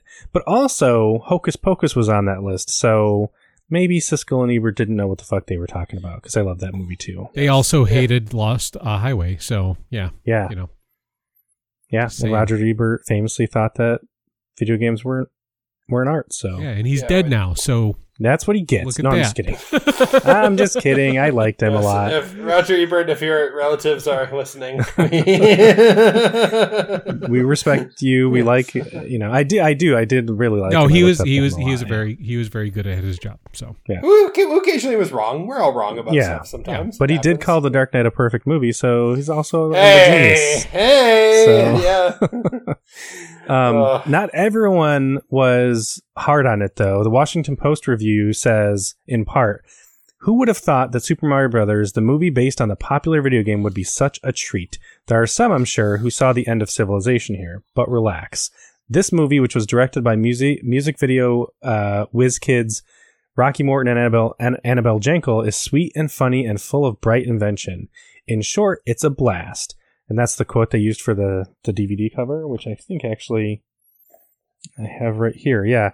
Um, it's right across the top of the D V D cover. Oh, the, it's a blast. Read it. Yeah. Yeah. It's a blast letters. With the exclamation point, which is not in the review, but that's okay. Um, it continues. As you might imagine, though, the story is hardly the movie's main attraction. Hardly. So it means that it is the main attraction. What makes Super Mario Brothers such a good ride is its rambunctious toss away spirit. Morton and Jankel, who also directed the remake of the noir classic D O A uh, and were creators of Max Headroom, have given the film a flamboyantly colored, densely cluttered surface that resembles, especially in the Reptile Kingdom, Blade Runner on a semi-sunny day. Wow. And though they keep the action moving along briskly, they leave plenty of room for bizarro bits of fun.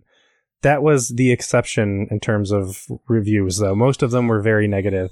If you're curious, there's a site called S M B movie dot com, and it's like a fan site dedicated to the movie, has lots of resources. I definitely recommend you to check it out if you haven't already. Um, they it's so funny, though, because their bias is so apparent um, because it's a fan site, of course. But they try to present the website in this very objective way. But then they do things where they'll like, um, oh, let me go find. Oh, I don't even know where it was. Damn it. Um, they have things where they, they they share critical consensus. Like that's one of the kind of sub sub tabs.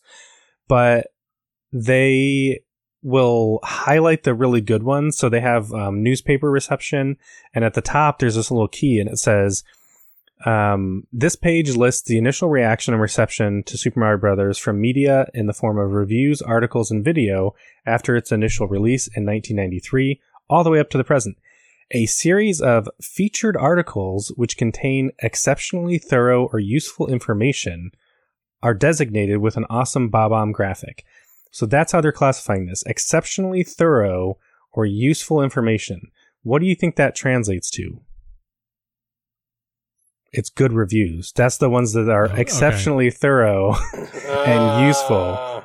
The the Austin Chronicle gave it one point five. That's not thorough or useful. Chicago Tribune, two out of four. That's not thorough or useful. But the Cincinnati Post, which gave it a four out of five, thorough and useful. Or the, the entertainment the Entertainment Weekly uh, thing that where it's just like a, a, a one-sentence blurb about it that gave it a B plus, useful and thorough. The New Straits Times from Malaysia that has no score, but offered a glowing review of the film from uh, and compared it to Star Wars meets Indiana Jones. Wow. Insightful and useful. So, wait. Yeah. Hold on. What? Star Wars meets Blue Velvet. Dad, I see more. Yes, for sure. Seriously, the, the, Dennis Hopper. Like, really? Come on. Yeah. But the the one I can't I can't find was there was a page on there where they were where they because they're trying to be, again, they're trying to present this as like an archive, like this very academic thing. But there was one part where they were, what they, what they do a lot is they'll say that something positive about the movie, and then they'll follow it up with like criticism that people had.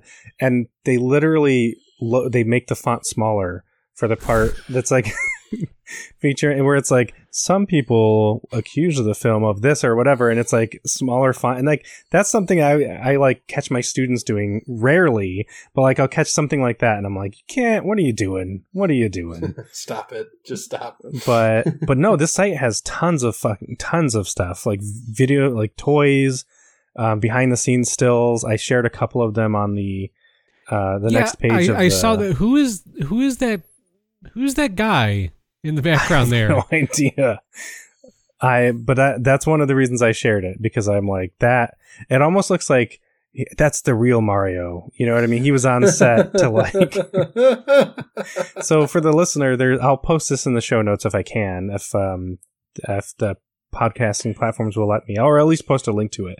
But it's a they're a makeup artist from the set shared a bunch of behind the scenes photos that she took with the creators of the site S M B Movie, and one of them is of her with um Bob Hoskins Bob Hoskins and he has like a little fan, and he's wearing the yellow suit, the like mustard yellow suit from the movie, and in the background there's this dude in like this studded red you know leather he, vest it, it looks like he looks like one of the Warriors. Yeah, like, yeah. Right, I was gonna say he almost looks like like the it, like if it was actually Toad, like Mushroom Toad. Oh, human form. Oh yeah. Was he supposed to be Toad? Did they like at the last minute go with like the with Mojo with with Mojo guy? Nixon instead? Yes. Yeah. No, I think I think it was always Mojo Nixon, but he's like, in case Mojo Nixon gets injured, I'm ready.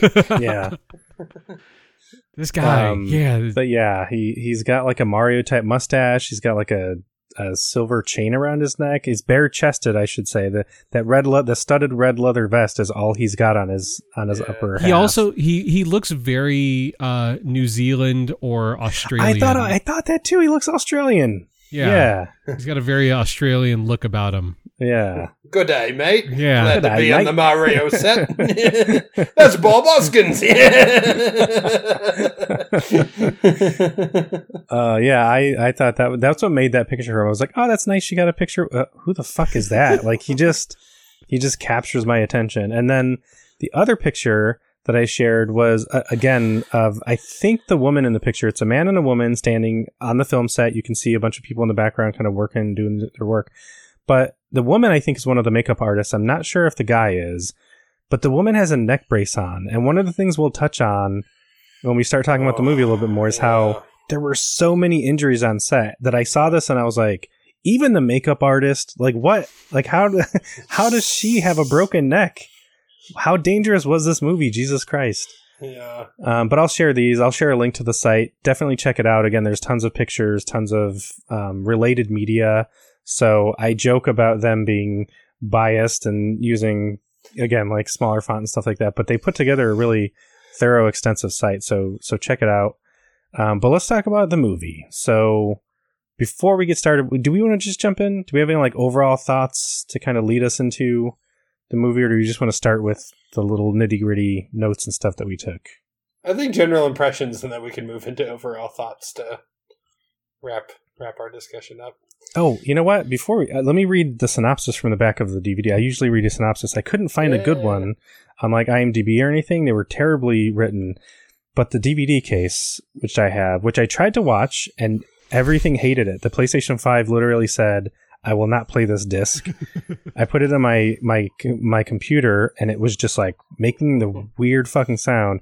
There is a circular scratch on it, which must have come from a previous player that I had. And so I think that's what it is. I think the the, the laser just keeps trying to read that disc and not working. But but I do have the, the D V D copy here.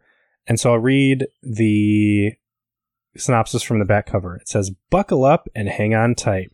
The discovery of a parallel universe launches you into the adventure of a lifetime.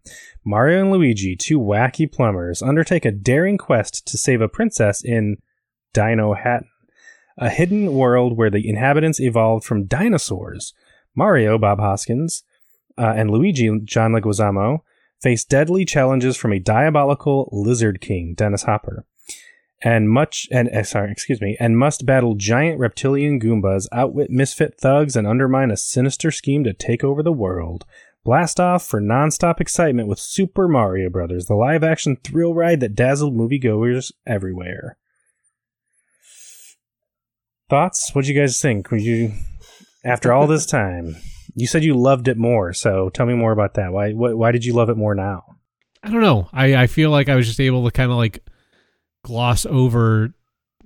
I, I think I treated it more as a film rather than like an adaptation this time around, just kind of like watching it for what it was rather than for what it was supposed to be, I guess. Does that make sense? So I was kind of able to like appreciate some of like the little things here and there more. Also too, I wasn't like watching with like a bunch of other people and, you know, clowning on her or anything like that. It was just me and Andrea watching it. Um, She hated it. She she she felt it may have been worse than uh, some of the Ueble no. movies, which I do not agree with at all. Because yeah. I had to remind her, I'm like, we watched Alone in the Dark. That movie was bad. She's like, eh. yeah, no, that was bad. What? I I it, it's still not. It's not a great movie by any stretch. It's it's got a lot of problems. Like Paul was saying, there's there's just too many fucking plot points going on all at once, and none of them seem to make really good sense. Yeah, this fucking Scapelli. Like, I honestly, I don't, I don't remember any of that. Like, I do not remember that dude at the beginning of the movie. That that fucking creep weirdo too. Fucking hitting on yeah. Daisy too. Yeah, fucking yeah, scumbag. Well, and we, well, we interestingly enough, you get um a full scene to at least help set them up in the the weird cut that Joey and I watched, where they go to like a restaurant for like a plumbing gig. And, like, the Scapelli plumbers are there, like, overcharging. And, like, they're, like, going back and forth. And Bob Hoskins is like, ah, they're overcharging you. We should do it. That's, you know, just two-hour job max or whatever. And at the end, the restaurant chooses the Scapelli um, plumbers instead. So by then, you're like, okay, this is going to be a movie about, like, warring plumbers and, yeah. and the mob. It's basically the Irishman with uh, more fungus. um, yeah. Uh, uh, yeah, I need yeah. to watch that extended cut. Um, yeah, I it it's not a bad movie. It's not a great movie. It definitely has like I don't know. There, like I said, there's just like more stuff I appreciate now than I guess I did as a child and as a shitty, you know, twenty something. Yeah. What about you, Paul? I really, I had a fun time with it. Um, I did not remember that Aunt Petunia was in it. That was a shock. Um, I thought that like, I, I love Bob Hoskins. I, I thought he was a lot of fun. Um, I loved that, uh, um Dennis Hopper is so weird as King Koopa. Like that was well, such a performance. Um yeah, I thought the the world was really cool. Um, I like liked a lot of that. Um, I also was shocked to discover that there was a deleted rap bat, like not rap battle, but like rap between uh, Iggy and Spike in the movie that um you miss if you only watch the theatrical cut, um where they get on a table, and it's yeah it's it's just horrible, but it's also amazing. Um and uh that was really good. Uh yeah, I don't know. I think it's super fun. It's super weird. It's kind of it's It's a mo- it, I don't know. What I think what's really special about it is like it is an adaptation that could never be made now, and that like they like you feel watching that like they had the most uncompromising creative vision of like what Mario could be, and evidently no studio was able to stop them, you know, and, and bringing that that that vision to the screen, and like. On that level, like, I think it's really cool. And there's all kind of weird shit, too, that I love, like, how tiny the, uh, like, the Goomba's heads are, you know? Like, one thing I want to say is, like, so when they devolve Mojo Nixon and, like, he's a normal adult height, when he gets devolved, he grows, like, fucking three feet. Like, why did, why did all the Goombas, like, grow that much more when they devolved them? But, like, it's, uh, their bodies could... were... tiny, or their bodies were like bigger but their heads got smaller, like, it's so that actors can put big shoulders on their, oh, yeah. on their heads, practical, and so that yeah and so that they didn't have to like um episode one um build the sets to be extra tall for Liam Neeson, and ends up costing you millions of dollars.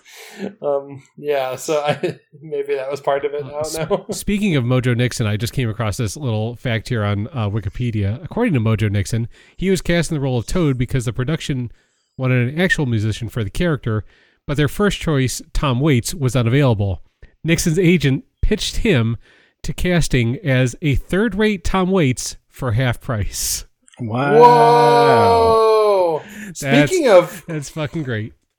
Is fucking great. Wow, that's harsh. I was going to say, speaking of um, casting things, they were going to ha- like pitch this to Tom Hanks to play Luigi, but because Turner and Hooch had failed, and um, something else had failed at the box office, um, I think it was Joe versus the Volcano or whatever, they, they, they thought that he would never, like... carry a movie, like he wasn't a bona fide like movie star anymore, which is hilarious now if you look at the oh, yeah. career that Tom Hanks has had. It's it's yeah. especially because yeah, most of those because there was a lot of this person was almost cast as this person, like so many that I'm I didn't even know most of them because I'm like okay yeah sure Bruce Willis was you know almost cast like there were so many of them about who was going to be Mario, Luigi, and, and Koopa. But I saw the Tom Hanks one, and what makes that one different is like the other ones were like they were unavailable or they passed on it. Tom Hanks was, he wasn't a bankable star. I was like, oof, ouch. Like those other actors look back and they're like, yeah, see, I knew it. When I saw the script, I was like, I'm staying away from that. Poor Tom Hanks was like, I was ac- actually kind of upset because they, they turned me away. They were like, no, you've had some failures. You're, you're not a bankable star. Like Bob see, Hoskins so, or yeah, someone. It would have, yeah, it would have been The Burbs, Joe versus the Volcano, Bonfire of the Vanities. I don't even know what the fuck that is. Uh, and then, yeah, Turner and Hooch. But isn't it like right around this time too, where he won his two Oscars for Forrest Gump in Philadelphia? Like so it wasn't long couple, after. Couple yeah. years after it, it, yeah. He did the, basically what turned what started turning around was League of Their Own in ninety-two. I so, loved that movie, by so, the way. Yeah. Oh, it's so good. And then Sleepless in Seattle in in ninety-three. So the same year as Mario Brothers, Sleepless in Seattle turned fucking Hanks around. Which to go back to the time thing.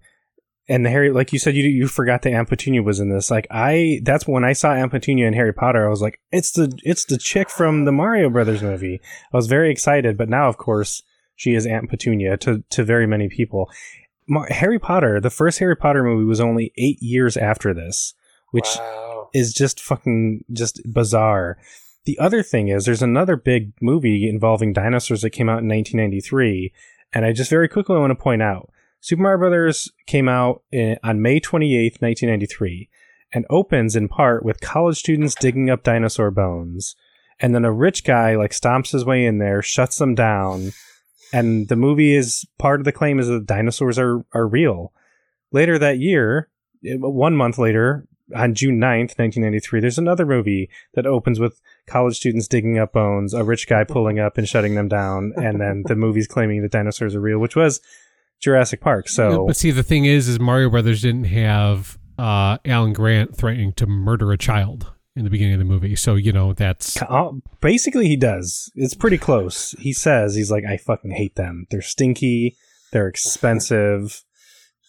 he he threatens that kid with the fucking claw. Don't yeah. give me that. That's what I'm saying. Like totally... that's, that's what Mario Brothers didn't have. Like if Mario Brothers oh, would have had I that, you were saying the opposite. No, no, no I'm okay. saying if Mario Brothers would have had that and you know had him slit a kid's throat, yeah, this movie would have fucking sold like gangbusters.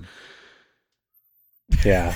Um, so I'm not staying, saying Steven Spielberg stole anything. I'm just it's a weird coincidence, just, but. Um, uh... But that comparison, and it, it can, it's come up before, is always, I think, sort of useful because Jurassic Park changed visual effects in movies so much that I can't unsee that stuff. So when I see some of the special effects and the computerized graphics in Super Mario Brothers, I'm like, this came out the same year that they brought dinosaurs to life. Like, it's... It's painful how bad some of them are, but some but of them aren't. That's the thing, though, bad. Is they focused a lot more on practical effects in that movie yeah. rather than digital. Like some of the digital stuff was okay. There's a lot of it's really rough. Can though. you imagine that fungus in four K? It's like it's all over your T V. Oh yes. And yes. a Blu-ray version came out, but only in the U K for whatever reason. So I yeah. still don't have the pleasure of having it on Blu-ray, which I want. So you can get it. You could just uh, from the U K. You, it should be, you can just, I think the PlayStation five might be region free for movies. Okay. Well, if it is, then yeah, maybe, at, I'm not paying thirty dollars for it. That's how much yeah. it is. Are so. you sure? You've to blown get it money. legally. You've blown money on worse things, Joey. Come on now. Yeah. Um, did the, Ron, did the opening, what was the opening of the movie for you? Because I couldn't tell. Maybe it's because it was so early, because Paul, I think you mentioned this before we started recording, but Paul and I watched the Morton and Jankel cut, which is the extended cut, which is like twenty extra minutes, which we'll talk about th- what that is in a minute. But like, I couldn't, have, uh, they seamlessly integrated, seamlessly in quotes, integrated the extra footage into the film. And so it was really weird because it would look normal and then suddenly things would start to look a little weird. And you were like, yeah, what's yeah. happening to the quality? And Based. then suddenly you'd see time at the, t- at the bottom. Yeah. But at the beginning of the movie, I didn't, I didn't quite have that pattern down yet. So how did the movie open for you? Uh, it, so I got into like the first, basically the, the, the scene where the the nuns are like unwrapping the egg thing. That's about as far as I got. So basically the only scene, there was like two scenes that were added. One was like a very short shot of like Koopa in the shadows chasing Daisy's mom. And then like another short cut of him. Other than that, it was pretty much the, the same intro Wait. as far as I can remember. Did you not have the claymation dinosaurs? That's why I'm asking. Oh yeah. no, that was it. That's in there. Yeah. Oh, you mean like the very, very, very yeah. No, yeah, the claymation, yeah, yeah, yeah. the claymation dinosaurs. That was that was in the movie. I remember that. Oh, I okay. remember that from the, the theatrical release when I saw it. Okay, so we're, so what, was I the only one then? If there was part of the theatrical release, going, why does this footage look so awful? Um, like it looks like it was added footage. I, well, I think that's why, I think yeah. that's um. I think that's some like uh, archive archival like you know turn of the century like movies sort of footage. They were just repurposing that footage. They probably had access to it because it's probably in public domain. Like we're not gonna oh, do a bunch of dinosaur okay. shit, so we'll just fucking I, use this footage from this like nineteen thirties film, Lost World or something. Yeah, whatever. Yeah, yeah but like no, I also Jurassic, think that the no, extended- not Jurassic Park, Joey. The extended version also did not touch that up though, because there was no sound. Yeah. And it just looked fucking weird. Like I, no I agree. I was like, there was, there was no there sound. There was like music and stuff over it. It was not the music that you hear in the final cut. I don't think it was. It was really rough. Um, and oh. so that's why I, I thought too. I was like, I thought I remember that, but it's like super rough, super unfinished. So I'm wondering if there might be a small difference in there somewhere. But but yeah, what about that opening? Like a little weird, right? Like. You couldn't do anything to make something more contemporary? I don't know. I thought it was kind of funny that they used that why not? What what else are they going to do? Like, they're doing footage from, you know, sixty-five million years ago. What else are they going to do? Yeah, they're gonna, they're, gonna, like, they're gonna make some really shitty looking C G I dinosaurs. Well, but even just like to set it up with something, because it ends up being like the important like setup for the plot, right? Which is that there's like dinosaur world, human world, this Brooklyn, and then this Brooklyn, and like the they want to combine them by the end. But like, yeah, I don't know. It was yeah, it was kind of weird. Which maybe it's fun. It's fun because it's kind of weird, but it was kind of weird. yeah, I I didn't have a problem with it. I think it was probably a funding thing, because like if they had more money, what they could have done was created another few practical dinosaurs like Yoshi and have them doing something like, you know, making a nest or something, and then they kind of see the light from the meteor like that. So it could have seemed like a practical look at their version of dinosaurs, but that would have been so much money because they spent so much money creating Yoshi.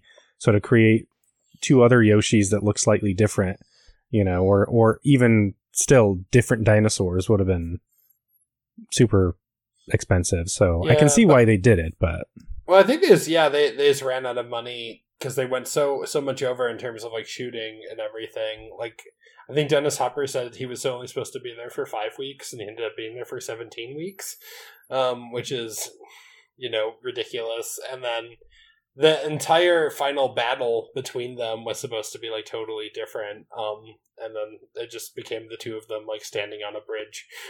you know? Yeah, yeah. Kind of, kind of like at the end of the first Bryan Singer X-Men movie where they're fighting in a gift shop, and you're like, I, I wonder, I wonder if the uh, the budget got a little nail tied at the end. Oh God, I just, I just fucking put it together. Now you're talking about the ending, fucking. That was the Koopa Copter in the end of Super Mario World. Exactly. Yep. I did. I just literally thought about that right now. Yeah, it was the first time I recognized it too, because I'm like, why have him be in this like floating cup? Because he gets knocked by Mario into this like floating, you know, just like big metal cup. And I'm like, that's fucking weird. Then I was like, oh my God, it's this fucking flying copter thing from Mario World. Yeah. I, I, if that was intentional, who knows? But it, I think it was. Yeah. There were tons of nods to the video games. Yeah. Um, so I think, that, yeah, there there was, especially since they, like, as you point out, they're trying to like shrink budgets. I almost wonder if they were like at some point he's going to, because he like pops out at, at one point too as his like reptilian self. Mm. Yeah. Like part of me was like, did they mean for him to start flying around? Like probably, but that would have been super, super expensive too. Um, I do love in the opening, to go back to the beginning, that the miraculous world that Luigi is watching and how that kind of comes back into play.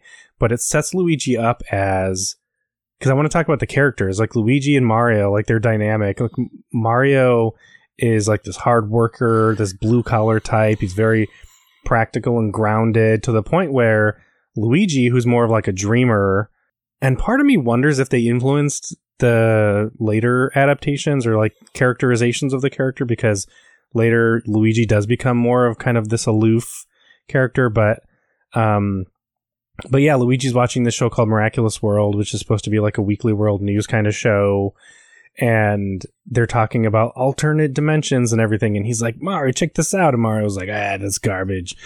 But then Luigi says a line that goes on to be, he he expands on it later, but he says, anything's possible, Mario. You just got to believe. Um, and then Mario says, I do believe. I believe the rent is due three months overdue. That's what I believe. So I feel like that is showing that early part of their relationship where, again, Mario is like so much more practical.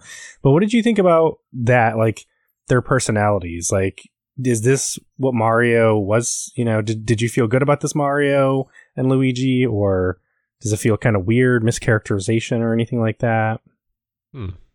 Now, uh, I don't know, because now, like you said, like it feels almost like the, some of the characters are are like they like the or Mario and Luigi now are kind of loosely taking notes from the Mario Brothers movie, because, like, you know, Luigi goes into haunted mansions and stuff like that too, so he believes in ghosts. So, mm-hmm. um.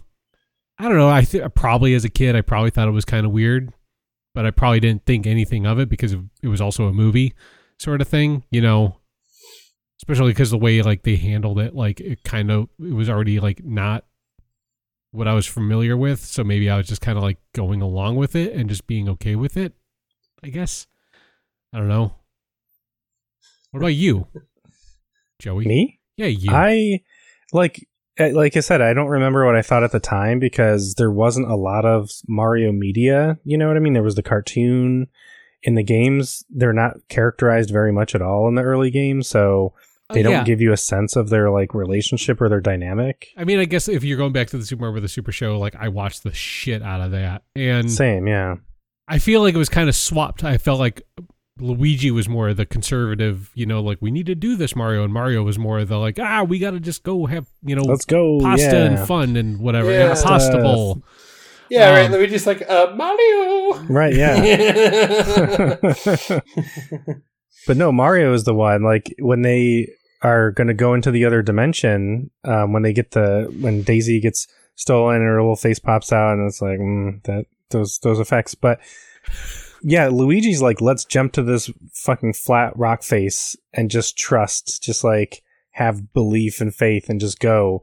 And yeah, Mario is the one who's like, ah, actually, no, that's fucking stupid. Which also, by the way, how does Mario in that scene flip head over heels? Because he's like, he's, he's so he's hesitant. Falling. Uh, one, I love, I love his fucking like, his like, nope, nope. His right. like his pullback. Like I love all his movements. Like they were fucking great. Um, yeah. But yes, he ba- he literally just falls over and then all of a sudden is head over heels into the hole. Uh, and then falling through in the most terribly animated way. It's so good. It's so good. That's really good. Yeah. I do wish that they had the courage to give um, Luigi a mustache, though, in this movie, because uh, I feel like I feel like Luigi is supposed to be like the sexy younger character, and like they're saying mustaches aren't sexy, but dang it, this is a Mario Brothers movie. Come on. Yeah. Fun fact, John Leguizamo cannot grow a mustache. Yeah, but like they've been doing fake mustaches in movies for eight million years. We have the technology. Also, I want to see it. Also, I'm lying. I don't know. Oh, you son of a bitch. Well, I mean, I, I don't believe care. that. Yeah, I would believe I would believe it, but I wouldn't buy it as an excuse. I think they're cowards. I think that this movie was made in an era where, you know, Bob Hoskins could have a mustache because he's like older and he's like a fatherly, paternal sort of figure. But like the sexy young Mario brother can't have one. Bullshit. I, I wanted to uh, to see that happen. By the way, on an unrelated note. What the fuck was up with the police guy who had like the one woman's like heel on his like shoulder the entire time he was talking to yeah like, them. yeah with uh, the and, uh, the the guy who's like bringing him into the police station. Yeah, yeah. I, have, I have no clue. Is there a reason for that? Because I watched that again and I'm like, why is she there? Why is she like pressing into him? And he's like, not. He's just hanging out. No, no. It's like I didn't understand. Well, also in that one of the establishing shots of when they get down into the city, into the alternate dimension, the the the what is it called, Dinoopolis or whatever. Um, there's uh, a Dino cop, Hatton. Uh, Dino Hatton. There we go. Or or uh, Dino York. Get it? Oh, Dino no. York, like New no. York. Dino York. No, literally, that's what it says on the no, Wikipedia I know, page. yeah, this is Joey's response to the filmmakers. Yeah, no, no. yeah, yeah. If that screenplay would have come, I would have been like, mm, nope. Um, but no, when they're doing like an establishing shot and they're going over the city, we see a cop. There's like a cop hanging from a light pole and like. Reaching out to grab a pair of shoes that's hanging there. So like that's what the cops are concerned with in that town, or like, ah, someone threw a pair of shoes up on a light pole. I like. just like it when they're doing that, like establishing shot, like everyone's a fucking idiot apparently. Like there's the one dude on the bicycle who just like rides his bike over the edge, like into the wall and flips over, like, and he does it again later on in the movie too. Okay. I'm so thankful that you said that because I'm like, I think that was supposed to be like a running joke. I just fucking missed it. Until this time, I noticed it because later, because there's a fucking deleted scene of the car that at one point, so we're, we're jumping around. You know what? Fuck it. Let's just jump around. So at the one point where Mario and Luigi are in the car and they like jump this ramp and land on another car and that car's like driving them around. They didn't, no, they didn't hit a ramp. They hit the car head on. Yeah, like which is another thing. They just, whatever it is, they ramped up and they landed on a car and they're just driving them around. And it's like that guy's perfectly competent and capable of driving, making turns and everything. And then when they slide off the car and he's free, he looks and he sees them and he's like, oh, and he looks back straight and he's driving. And for no fucking reason, and I think this was an added scene, he hits something and f- and flips over. And that's like the fifth or sixth car that we've seen do that. And it's like, is that just how they drive there? Or they're like, after a certain point of time, whether you're on your bike or in your car, you're like, I just got to drive. I just got to flip my bike or my car. Like, is that a thing? What the fuck? I know there were just so many just like random just cars just flipping, flying out of nowhere. Just like for the most like mundane things too. Like, oh, someone ran through this intersection. Well, I best I better just crash my car. It's over for me you know now. I, I bet it, what, what, it, what it was was the, the implication that they don't have brakes, right? Because the, the cop car, when they steal it or when they're getting driven into the the police station, they don't stop. They, there's like a cable oh, that catches them. Duh. So they don't have brakes. So that's probably what happened to the guy on the bicycle. Is there's no such thing as brakes. That's so fucking stupid. yeah. Ah, a classic Mario yeah, joke. I, I didn't because well because when he's when he when they're in the tunnel and they're trying to stop, he's like, oh, it doesn't have any brakes. I figured because the power's right. out, the brakes don't work anymore because they're right. basically just glorified bumper cars at this point. Yeah. Um, yeah, I didn't even think about that, that they got the fucking catch cables. So later on when that car, you know, Mario and Luigi's car goes off, he's probably just like, all right, time to stop the car. Over. Oh, I'm here. That's well, that's why you'd feel just as safe on like a mattress sliding down a tube. You're like, oh, I'm whatever. Did you I read... drew- Oh, go ahead. Sorry. Oh, no, no, you go ahead. Did you read that bit of trivia? That, like, no. all the girls on the mattress almost broke their fucking necks? Because that scene, they said, was really complicated. So this is the scene later in the movie where Mario is escaping with all the Brooklyn gals, and they get on this mattress, and they go down this, like, icy tube. Well, when the when the mattress comes out of the tube, they actually shot it coming out of the tube. And Bob Hoskins was like, I am not going to be on that mattress. So he had a stunt double. None of the ladies did, though. And when it came out, they they noticed it was going too slow and it was coming out of the pipe. So they took out one of the cables that was restraining it. And it came out going way too fast. Oh. And it said that if you watch, they actually used that shot. So, like, one of the girls you can see grab on to the mattress because they were twenty-five feet up and they almost fell from the mattress. And so when they when it landed, it landed rough, and it said, like, it flipped over, and all the girls, like, landed on their heads. Oh, so it didn't just miraculously float over the no, entire city in and slow then... motion. That well, was painful.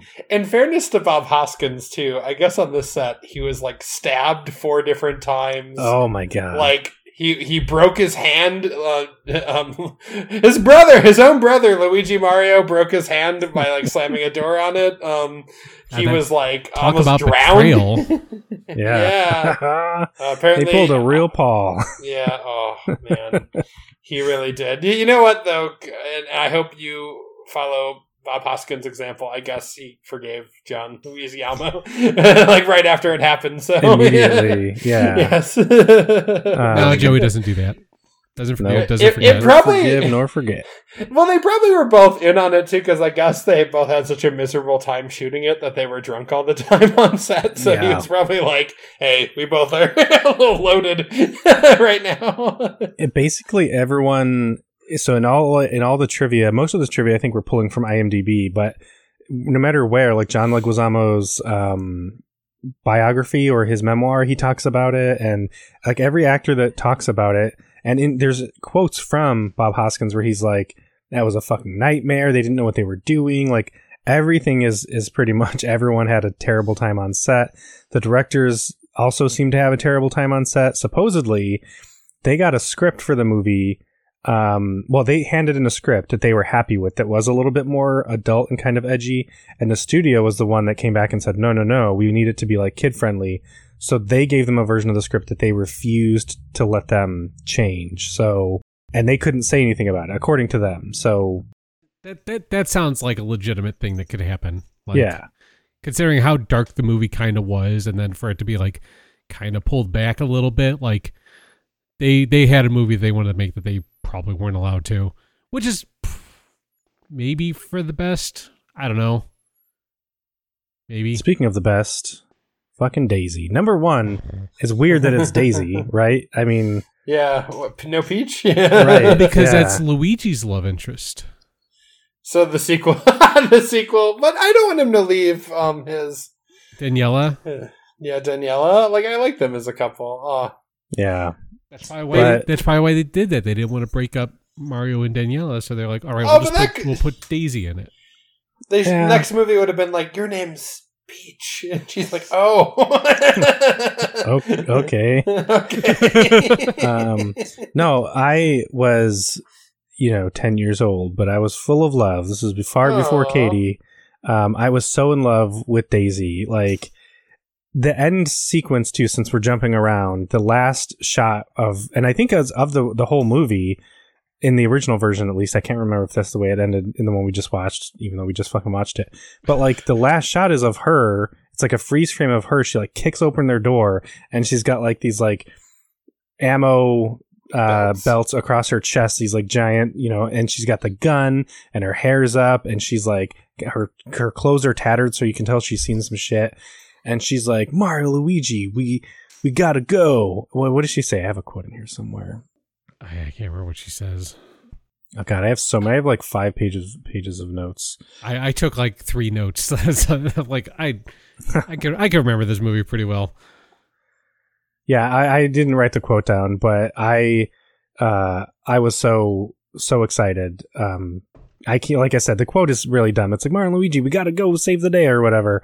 But I I love Daisy in this. Um, Samantha Mathis. I haven't seen her in a ton of stuff. I know she was in American Psycho, of course, one another one of my favorite movies. But I liked Daisy a lot. She was a damsel in distress, but again, I do love that at the end, she, you know, at least in that last sequence, she's implied like she, because she was fighting too along the way. She wasn't completely helpless, but uh, but yeah, I thought they did a good job of like not just making her complete damsel in distress. And again, I love that last she, scene. She didn't know her true power yet. Yeah. Um, but but also she's like this really nerdy grad student, you know what I mean? Like she's in charge of the site when they get there. You know, she's super awkward. She has that scene with Luigi where they're on the streets and they're, it's kind of their first date. And which is, again, this is where I said earlier that I learned everything I know from Luigi, Luigi because he's so awkward and he almost kind of ruins it. And like at one point he's saying something like, Um, he's like, ah, you know, I know I, I, I'm talking all weird and everything. So if you want to end this right now, I would understand. And then, or she, sorry, Daisy says that. She says, so she's like, I'm sorry, I'm talking all this weird stuff. I know it's probably really nerdy. If you want to end this right now, I would understand. But then Luigi follows with, I was going to ask you the same thing. If you want to end this right now and you feel bad about that and you want to talk to somebody about it, you can call me. That's such a, that's such a fucking good line. Like, I didn't get that as a kid, but it's so it's that it is a good line because he is starting by saying like he's agreeing, but he's sort of excited about it. And he's like, I was going to say the same thing if you want to end this right now. But he turns he twists it. He's like, if you want to end this right now and then you go home and you feel really bad about this relationship ending. And so you need someone to talk about it. Call me. I'm like, what the fuck? What was that? So fucking smooth. That's what that was. But uh, but anyone else crushing on Daisy? Yeah, I, I Dennis Hopper. Every little girl remembers. Oh, God. oh speaking of, speaking of Dennis Hopper, I, I forgot who said. I think it was Luigi that said it, but they called him Rufflehead. Um, is that is that a reference to like Ruffles potato chips? I he, think so. Ridges, he has little blonde ridges. ridges. Okay, I never caught that before. It was just like a, such a weird fucking line. Also, speaking of product placement, because I'm, I'm sure that was probably product placement. Uh, Andrea loved the Reebok product placement on the Bob-omb at the end. Oh there. Yeah, that's such a on the little feet. Such a dumb little fucking throwaway thing, but it's so fucking good. I love that little Bob-omb too. Like even when I was a kid, I wanted a little Bob-omb. I still do. I have a couple on my desks, but like what I love is everyone's like so fucking like frightened of it. And then when it explodes, yes. It's not that big. Like yeah. it's it's literally just like a really contained explosion, but everyone freaks the fuck out like this thing is gonna fucking nuke the entire city. Especially because uh, like Mario doesn't know what he has, he just like pulls it out, and yeah, everyone on the street's like, oh, he has a ba-bomb, it's and a they ba-bomb! all and and Bowser or Koopa, sorry, excuse me, Koopa even like steps back like, oh fuck, shit, he has a ba-bomb. But I love it. It's like this fucking heat-seeking missile because it like falls through the floor, and Koopa's like, hey, hey. But no, that thing's like no. No, it's, it's I, I, I have a destination. It's the yeah. snail. It is the snail in the, the snail. Would you? T- would you? I literally thought about that when I was watching that scene. I was like, "This is the snail." It takes eight million years to get to wherever it's going, but and you know, he, Mario's got the goods because he knows exactly how many times to, to turn it. You know, even though it's, his it's, first, it's instinctual. It's in his yeah. his plumbing D N A. But to go back to Bo- to Koopa's hair, I keep wanting to fucking call him Bowser.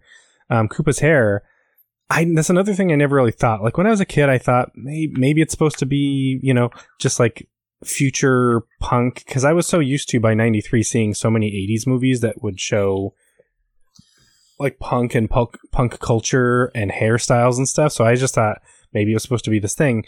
But it's supposed to look like spikes. And that made me pay more, more clo- closer attention, which we can also talk about um, Iggy and Spike.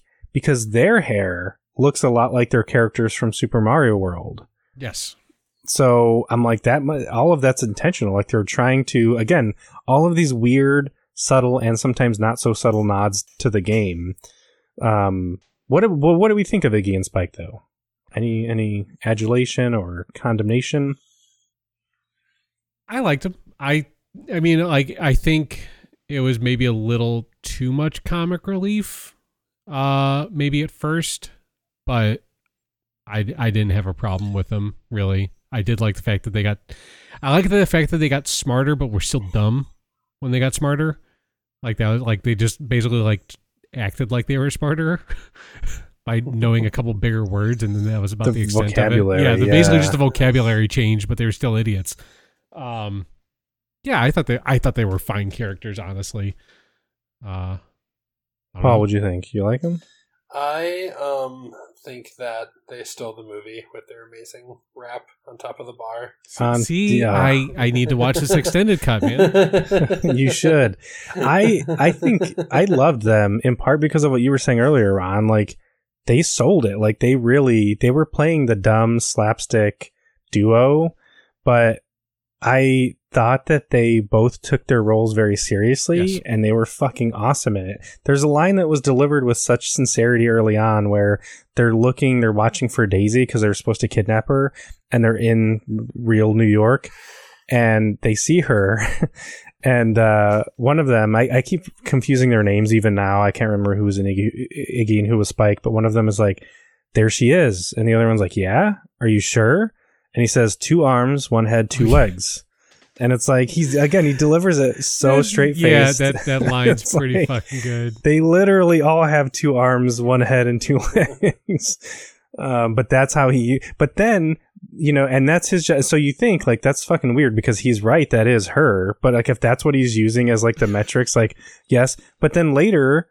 when he sees Mario's girlfriend, he gets it wrong. He's like, yeah, she's wearing a disguise. I, I know it. These tricky mammals or whatever. Like, ah. Uh. Also, there was that walk-in that when they're chasing, they're, they're trying to kidnap her, so they're sneaking after her. There's that fucking classic eighties and nineties bit of, like, people walking a big pane of glass on the street. Why was that? I've never, I've literally never seen anyone carrying a big pane of glass on the street in my entire life. But man, movies in the eighties and nineties were convinced it was that just was a, a good, that was a good thing. That was a good bit. That's a good bit. Yeah. It yeah. still holds well, that's up. Cause, that's because movies in the eighties and nineties worked. It was the cautionary tale that all of those glass pane carriers needed you know, to, to finally stop creating all these hilarious but dangerous, you know, yeah. comedy accidents. I, I love and that's the, the I love the movies that like use that. In, uh, there's like I forgot what movie it was, but they use that reference. But they like end up going through the glass, and then just like you see them, and they're just like all cut up, like oh my god, you know, it's supposed to be like a funny bit, and they're just like all just like cut up. Uh, I forgot what it's from. Which also probably wouldn't happen because like the guys would just fall with it. Like if anything, it would knock the glass into the ground. Like the yeah. force that you would need to. to, and the force with which those guys would have to be holding the glass for you to smash through it, like, not not realistic. But um, also Luigi, when he sees Daisy, which again, relatable, he sees Daisy on the payphone. Or, like, she walks up to the pay, and he's using the payphone, and there's, like, this really important call. And we they're like, we the, need someone down here. All the plumbers, as many yeah, as possible. I'll pay you whatever you want, all the money or whatever. And Luigi's like, click, do you need to use the phone? Like, that, I was like, fuck, man. This is, I, this is where I learned it all. Like, because that would have been me. I would have been like, I don't care what this guy's saying. Shut up. Please. Do you need a ride? Um, but yeah, I loved I loved that scene as well. Did anybody else uh, make the connection of uh, I don't feel too good, Mister Stark, uh, when they were getting transferred into uh, present day uh, Manhattan? I did not, but yeah, the particle effect, like the, sh- the way they like evaporated, yeah. Uh, and also, uh, what's the fuck? What's the fucking fake ass Italian's name? Scapelli or whatever. Scapelli, Scapelli, yeah. When he gets turned into the chimp and everybody's just laughing and at everybody him, and going, just everybody just like, instead of being completely horrified yeah, by yeah. what happened, everyone's like, yeah. "That yeah. serves you right, you mean boy." Uh, yeah. Like what? And then just Dennis Hopper just like, "Haha, monkey." Yeah, the, that classic line. He's so amused by it. Monkey. The way he says it, too. And only in a way that Dennis Hopper can. Seriously, though, like, why did they, why Dennis Hopper? Like, because he, he literally is just like a child-friendly Frank Booth in that movie. That's all yeah. he is. Like, barely child-friendly. I don't barely, even know if Barely I would... child-friendly, yes. Well, they, they, they had approached, isn't, if I'm re- remembering correctly, they'd approached like Arnold Schwarzenegger for that part as uh, well. It said right? Arnold Schwarzenegger and there's a whole list. Uh, Michael Keaton were two. Oh, on this list. See, Michael, we were make- Michael Keaton that, would have that's been a the- really weird choice, I think. No, but that would have been perfect for our Batman Mario cut. If you had Michael Keaton in the movie, it would have been incredible. Yeah. Bob Hoskins could have been flying away in the Batwing carrying a little bomb bomb yeah, over the ocean. But I did love his scene in the police station where he goes to pick up, or he's go, he goes to interrogate Mario and Luigi, and they, they come down into the room and they think he's like a lawyer, oh, lawyer or someone.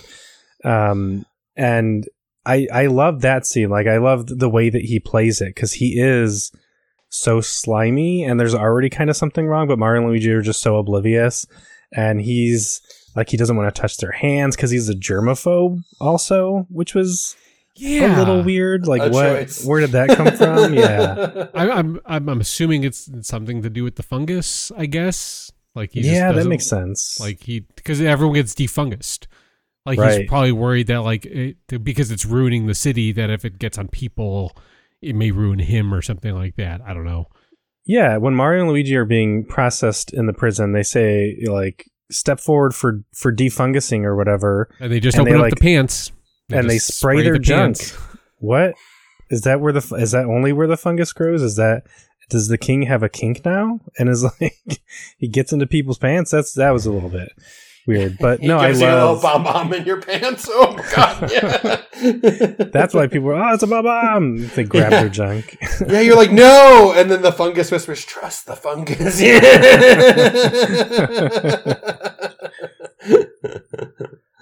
um, the trust the fungus but, bit was really dumb.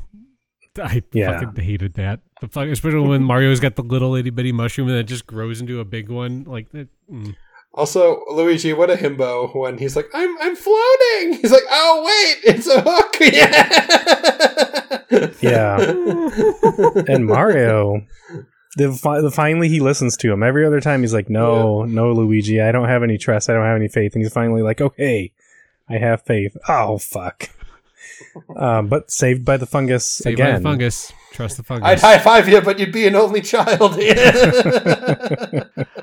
I wish they would have just eaten the mushrooms and then like had a trip, and then that's probably in the adult cut, I bet. I bet there's just some yeah, sort you of missed it. Yep, there's a whole scene where they're just tripping on mushrooms. Tripping on shrooms, yep. No, but let's talk about the extended cut, because there were a few deleted scenes. So, Paul, you mentioned the one in the very beginning where the Scarpellis show up to the flooded kitchen and like intimidate the guy into taking to going with them instead of the Mario Brothers.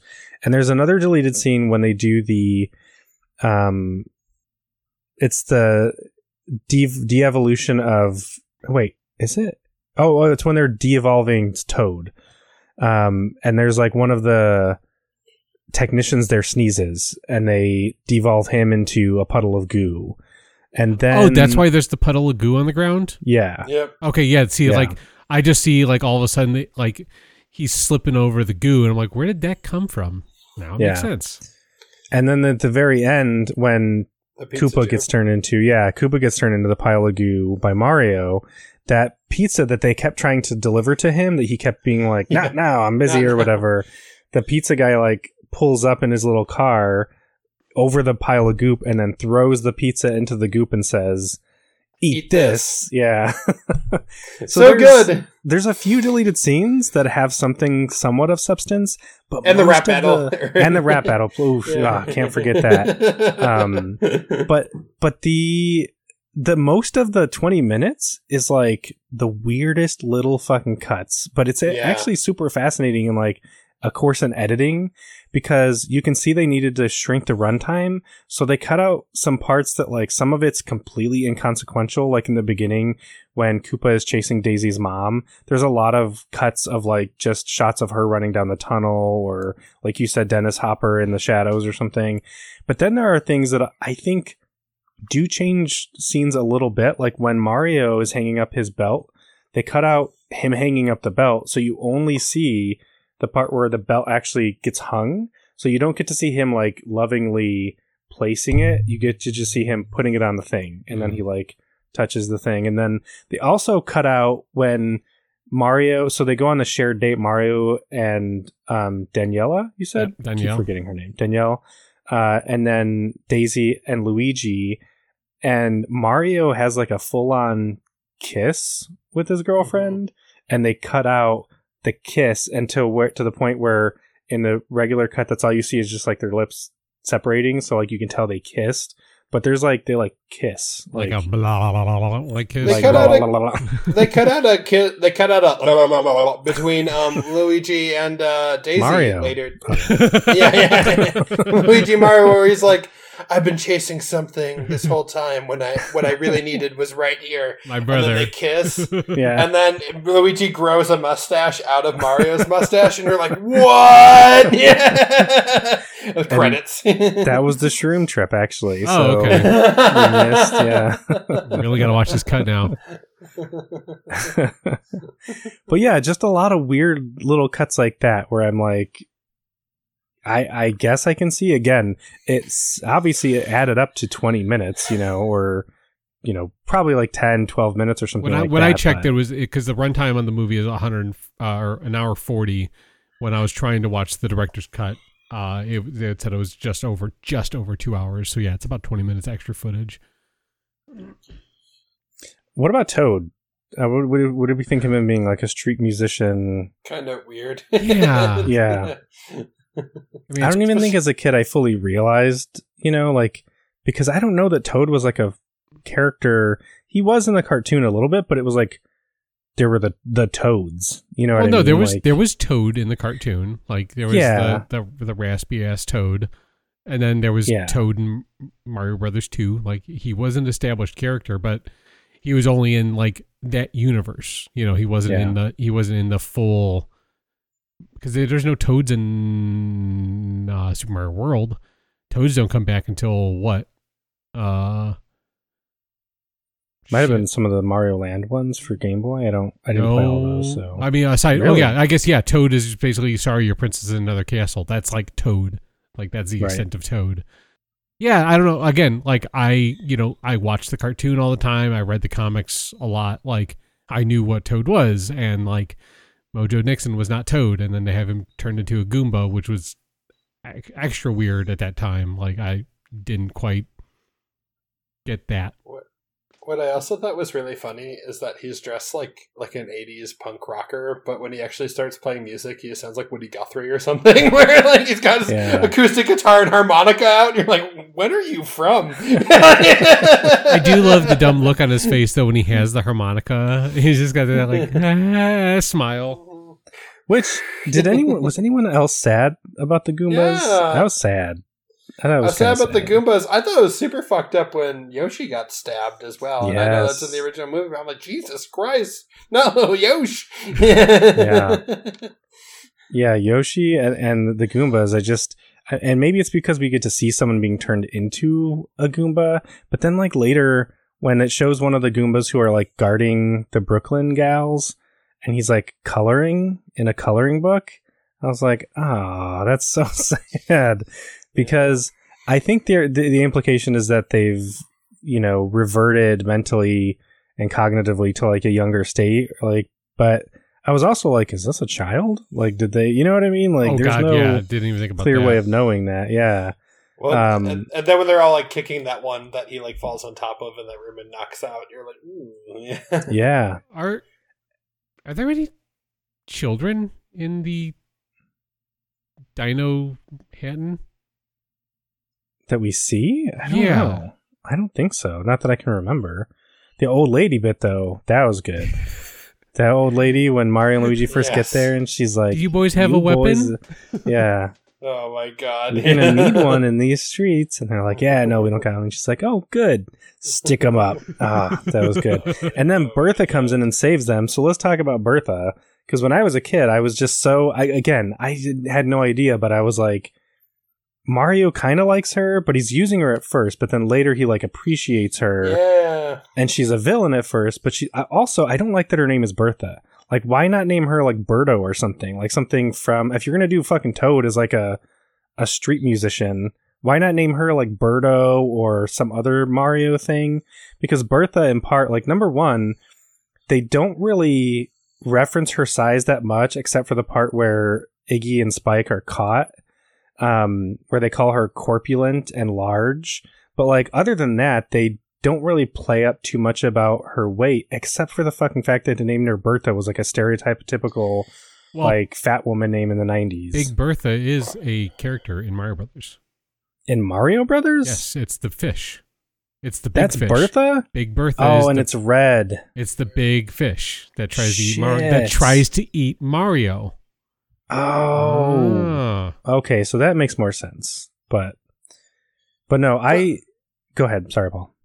Well, I was going to say, too, the way they characterize her, her fatness becomes important because she's like an imposing, you know, powerful character. Yeah, yeah. But I like that I like that she wasn't just a joke, though, that like she was allowed to, which is like super uncommon whenever like fat people are on screen. Like she was allowed to be like sexual in a way that wasn't just like funny. And like she was like meant to be like dangerous and beautiful. And like Mario and her have like a little fling. And like it was cool. And she ends up helping them at the end. Yeah. Like it was it, I was really worried about it watching it with like a fat studies lens, but like it was surprisingly progressive given what I was I was sort of expecting. For sure.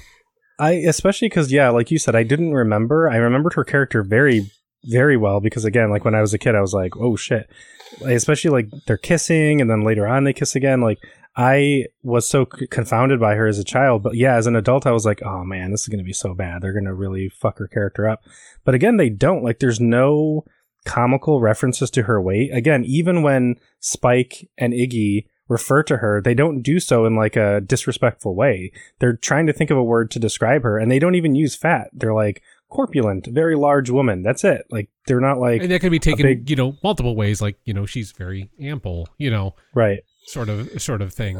But yeah, like, and she, it's not. Uh, go ahead. Oh, sorry. Go ahead. No, I was just gonna say, even when they're dancing and like Mario and they're like flirting again, there's no like joking references to like, oh, a big woman. Like we're so, especially in the eighties and nineties, so many references to, there would there would have been like a joking reference to that, but they didn't. And I was like, damn, that's fucking cool. And I also, yeah. I love the villain to hero thing. That's one of yeah. my favorite like tropes, and they do that. Um, and yeah, I, she's this big, powerful, imposing force. And it's, yeah. I, I actually thought Bob Hoskins' Mario cha- like channeled you a little bit, Joey, when he was like, when he f- totally fails at flirting with her the first time. They comes up, he's like, yeah. I would love to. I would love. To, could you punch? Could you punch me again? Like it was so the way you there is so beautiful, and I'm like, oh my gosh! Like I think you know this this character would totally show up on Joey's list. Oh, yeah. Yeah.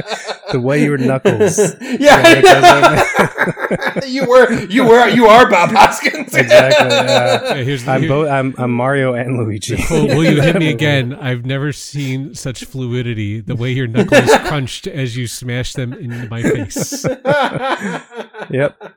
Yep. And then dance with me. I'll hit you all you like.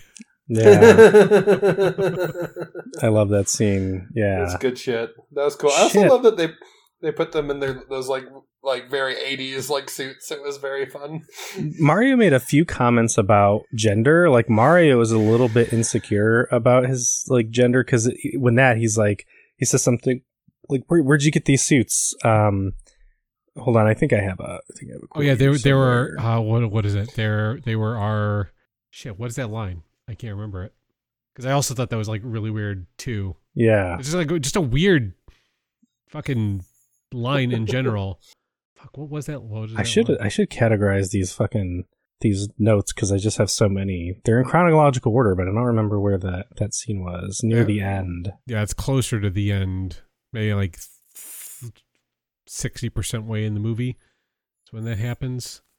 Uh, but yeah, it's something yeah. like they're they're like, oh, this is the, these were our girlfriends' uh, suits or something like that. Right. Yeah. Early, so early, very early when they're at dinner and they're doing the double date, Luigi says, oh yeah, Mario was my, like my mom and my dad. And Mario's like, hey, hey, hey.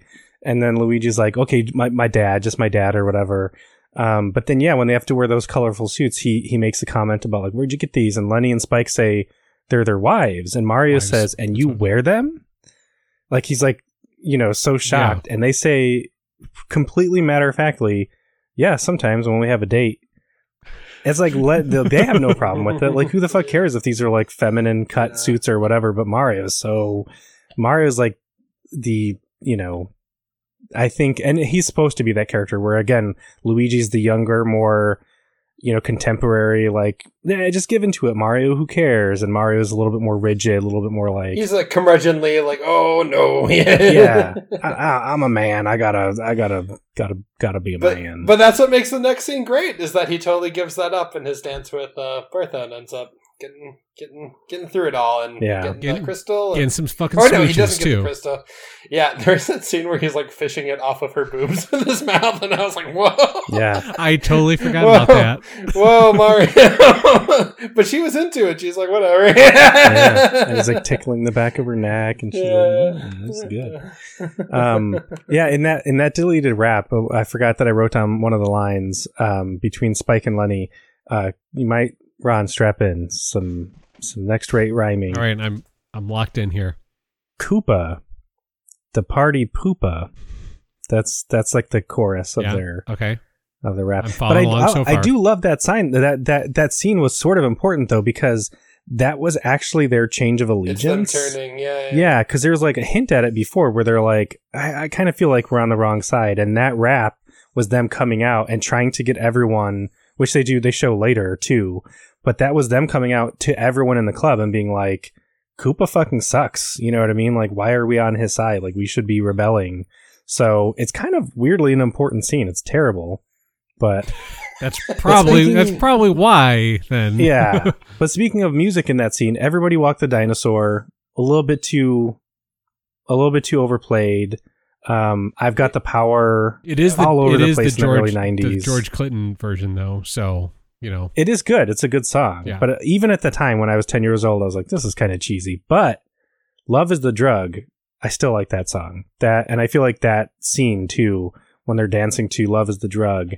I kind of like that one. That was my favorite song from the that scene. What else? What is? What else are these deleted scenes in, in entail? Any other big ones here? No, only I just wanted to say while we're mentioning music, Roxette, Almost Unreal for the credits. Come on, yeah, you got it, Mario Bros. Fuck yeah, yeah, that was a good one. I don't know about the deleted scenes. I mean, again, like so many of them were just. It's like you see a little bit more of the Goombas on the elevator, oh. like just little weird little few seconds. You know what there. though? A lot of the sexuality is cut out of the club scene. Oh, yes. Which is which is important because like it's also why the kisses I think are censored so much too, because there's like, you know, a lot of like, and what we learned from behind the scenes, like actual strippers, you know, amongst the extras just like being sexy, and like so many of those transition scenes where they're like walking through and we're seeing all of them are like cut out. Not to mention Lena, uh, um, what's her name? Aunt Petunia? Aunt Petunia, as, when, as you may know her. So there's a scene where she gets caught at the end. So she yeah. is like, she she turns against Koopa because she wants to be with Koopa. And Koopa's like, I don't care about you. I care about like taking over this other world. So she finally gets it through her head that like, he is not, he does not give a shit about me. So she has the stone, the piece of meteorite at that point in time that they need to like switch dimensions. But Daisy's the only one who can use it to actually merge the dimensions. But she, Lena refuses to care. She's like, I'm I'm using it. So she steals the rock and she's going to go put it in. Koopa finds out about it and has her arrested. And the cop, as he's arresting her, and again, this is so weird because you can see where it was cut, where like the time comes out. He arrests her and he's like, you know, gotcha or whatever. And she says, would you care to negotiate? And she like looks up at him. Yeah. And she like raises her eyebrows. Yeah. Like and she's that, gonna fuck him. Yeah. Right. Yeah. And we know that this cop is into some shit. Because again, we established earlier in the movie that like scantily clad woman pressing her heel into his back, presumably for his whole shift. I mean, we only yeah. saw like two minutes of it, but he's like, well, I have this spot in my back. Just want to step on it. Yeah. One thing I want to point out though is when she, you know, eats it and gets shocked up against the wall. Um, Why is her skeleton way bigger than everybody else's? Did you notice that? When her like skeleton is like up against, plastered up against the wall. And they like, you see them walk next to it. And they're walking yeah. next to it. She's like a, a full foot and a half taller than they are. She's like, I think that she's almost lady, she's almost Lady D size at that yeah. point. Which, so. Also, she's a little kinky, too. She's like a little bit of a dominatrix. And she makes a lot of outfit changes. She looks pretty good in that movie. I'm just Yeah, saying. She does. But I legitimately do think that there was an amazing shot when she's running and she's going down that hall, down the hall to the meteor. And, like, her cape is fluttering mm-hmm. and her hair is all wild. And it's like, you can see her, like, you know, silhouette against it. And the cape. Oh, I thought that was actually a really cool shot. You know what I mean? Like, if if anything, that's what I would have been. Sh- that would have been like the cover of the movie. Like, fucking. There's one scene. Lena Gone Wild. What's that scene with Dennis Hopper? She's like, I want you. And he's like, not now. yeah. yeah. Well, that one, there was another slightly cut scene too, where yeah, in the yeah. mud chamber, and she's walking up that long mud pool, which again, just to like fucking movies. I would want to be there when they were creating that mud pond because they really created it. Because then we see Spike and Lenny come in and walk through the mud. But when she enters, and she's walking up, she's like saying like sweet nothings to him. I don't remember what she said. I didn't write it down, but she's like talking to him like, yeah, like I want you, that kind of thing. And most of that was cut. They just started it right when she like approaches him and she's like, hey, what's up? Like, that's where they started. Yeah. Cause then, cause then that makes his line later of like, not now, if maybe later, but yeah, not now or whatever. Yeah. Um, And it's like, oh, because it's not just, yeah, the scheme. It's like, she wants to, like, fuck. Which, yeah, the the, the the the theatrical cut totally just, like, tr- I think, yeah, tries in a lot of different cases to, like, eliminate those parts of the movie, which, yeah, it's, it makes it kind of weird then. He, like, hearing some of this cut stuff, I really wish that they would have gotten, make, gotten to make the movie that they wanted to make. I feel like they should almost, like, kind of go back and, like, release the script or something like that, the original one. That'd be pretty neat. Like, at least, yeah, like, read what they wanted to do. Um, especially when you learn that the original title was I Was a Teenage Mammal. So, we were just talking about the soundtrack. Uh, I'm looking through the actual theatrical soundtrack here. And uh, apparently, uh, fucking Marky Mark and the Funky Bunch were on it. Joe Satriani, uh, Megadeth, Queen. Don't remember any of these songs. Queen? Queen, yeah. Uh, uh, Tie Your Mother Down was apparently on the soundtrack. So one of the things that I'm reading here is that uh, Almost Unreal was originally written for the film Hocus Pocus, but was never used and ended up attached to the Mario film instead. The change angered Roxette co-founder uh, Pergosell, or whatever, however pronounce his name. Wow. But yeah, it was originally used for another bad nineteen ninety-three movie, Hocus Pocus. Whoa, okay, hey, okay, hey, okay. Hey. I, I'm Hold using on. I'm using realize. Ebert's words. I'm using Ebert's words. Okay. okay, I was gonna say I didn't realize we had a podcast with yeah. the ghost of Roger Ebert. Hocus Pocus is a great movie. It is a great movie. Um, it is a great movie. Yes, I didn't Which, know Roxette was going to be in it. That would have made it a better movie. Well, it was passed. They thought that it didn't need it. So the weird connection too is that that Hocus Pocus was a Disney film. Uh, Super Mario Brothers was a Hollywood Pictures film, which was bought by Disney, so is now a Disney film. So oh, look at that! Your favorite Disney film, Super Mario Brothers. Wow. Um, Also in that scene that, that where they're all on the meteorite and Lena's, you know, put, and then eventually Daisy comes and they're trying to get it out and the, the portal is open. Wait, are we talking about the, the adult version or you just said a lot of words there that, uh, so there's a tunnel and Lena and come in, they put a finger, yeah, coming. Yeah. Um, and all the Brooklyn gals come, come down there. I kind of, now I'm like paranoid about my language and the, the, the girls are coming. Um, the girls, the Brooklyn gals arrive and they're, and Luigi's like, you gotta get, you gotta get through the portal or whatever. They're like, all right, see ya. And they're just going one by one through and you, they're just plummeting to their death because if you might recall from earlier, just, that portal is on a, the, there's yeah. a crevice. And just a fucking drop. And so they're like, let's go see you. Oh, dead. We ah! see them alive, but I'm not convinced. Nope. It was all fake. It was all inside job. Yeah. I and I was going to just say fake news, but one of the trivia things, which I'm like, I don't know that I buy it. It said something like, King Koopa may have been modeled after Donald Trump. And on the one hand, I'm like, again, the language of that. And there's no citation for that.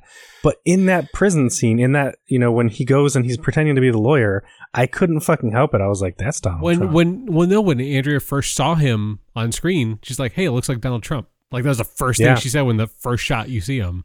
Like, yeah, yeah I mean, he was, he was a, a big, like, that's about the time that, like, he was starting to really blow up and, like, become popular for just being rich. So, yeah. Well, attached to New York as well, which, I mean, this is a movie that's totally entrenched in, like, New York references and culture and everything. Um, like, you, I never thought I'd hear Mario talk about the Knicks so, so much. You know?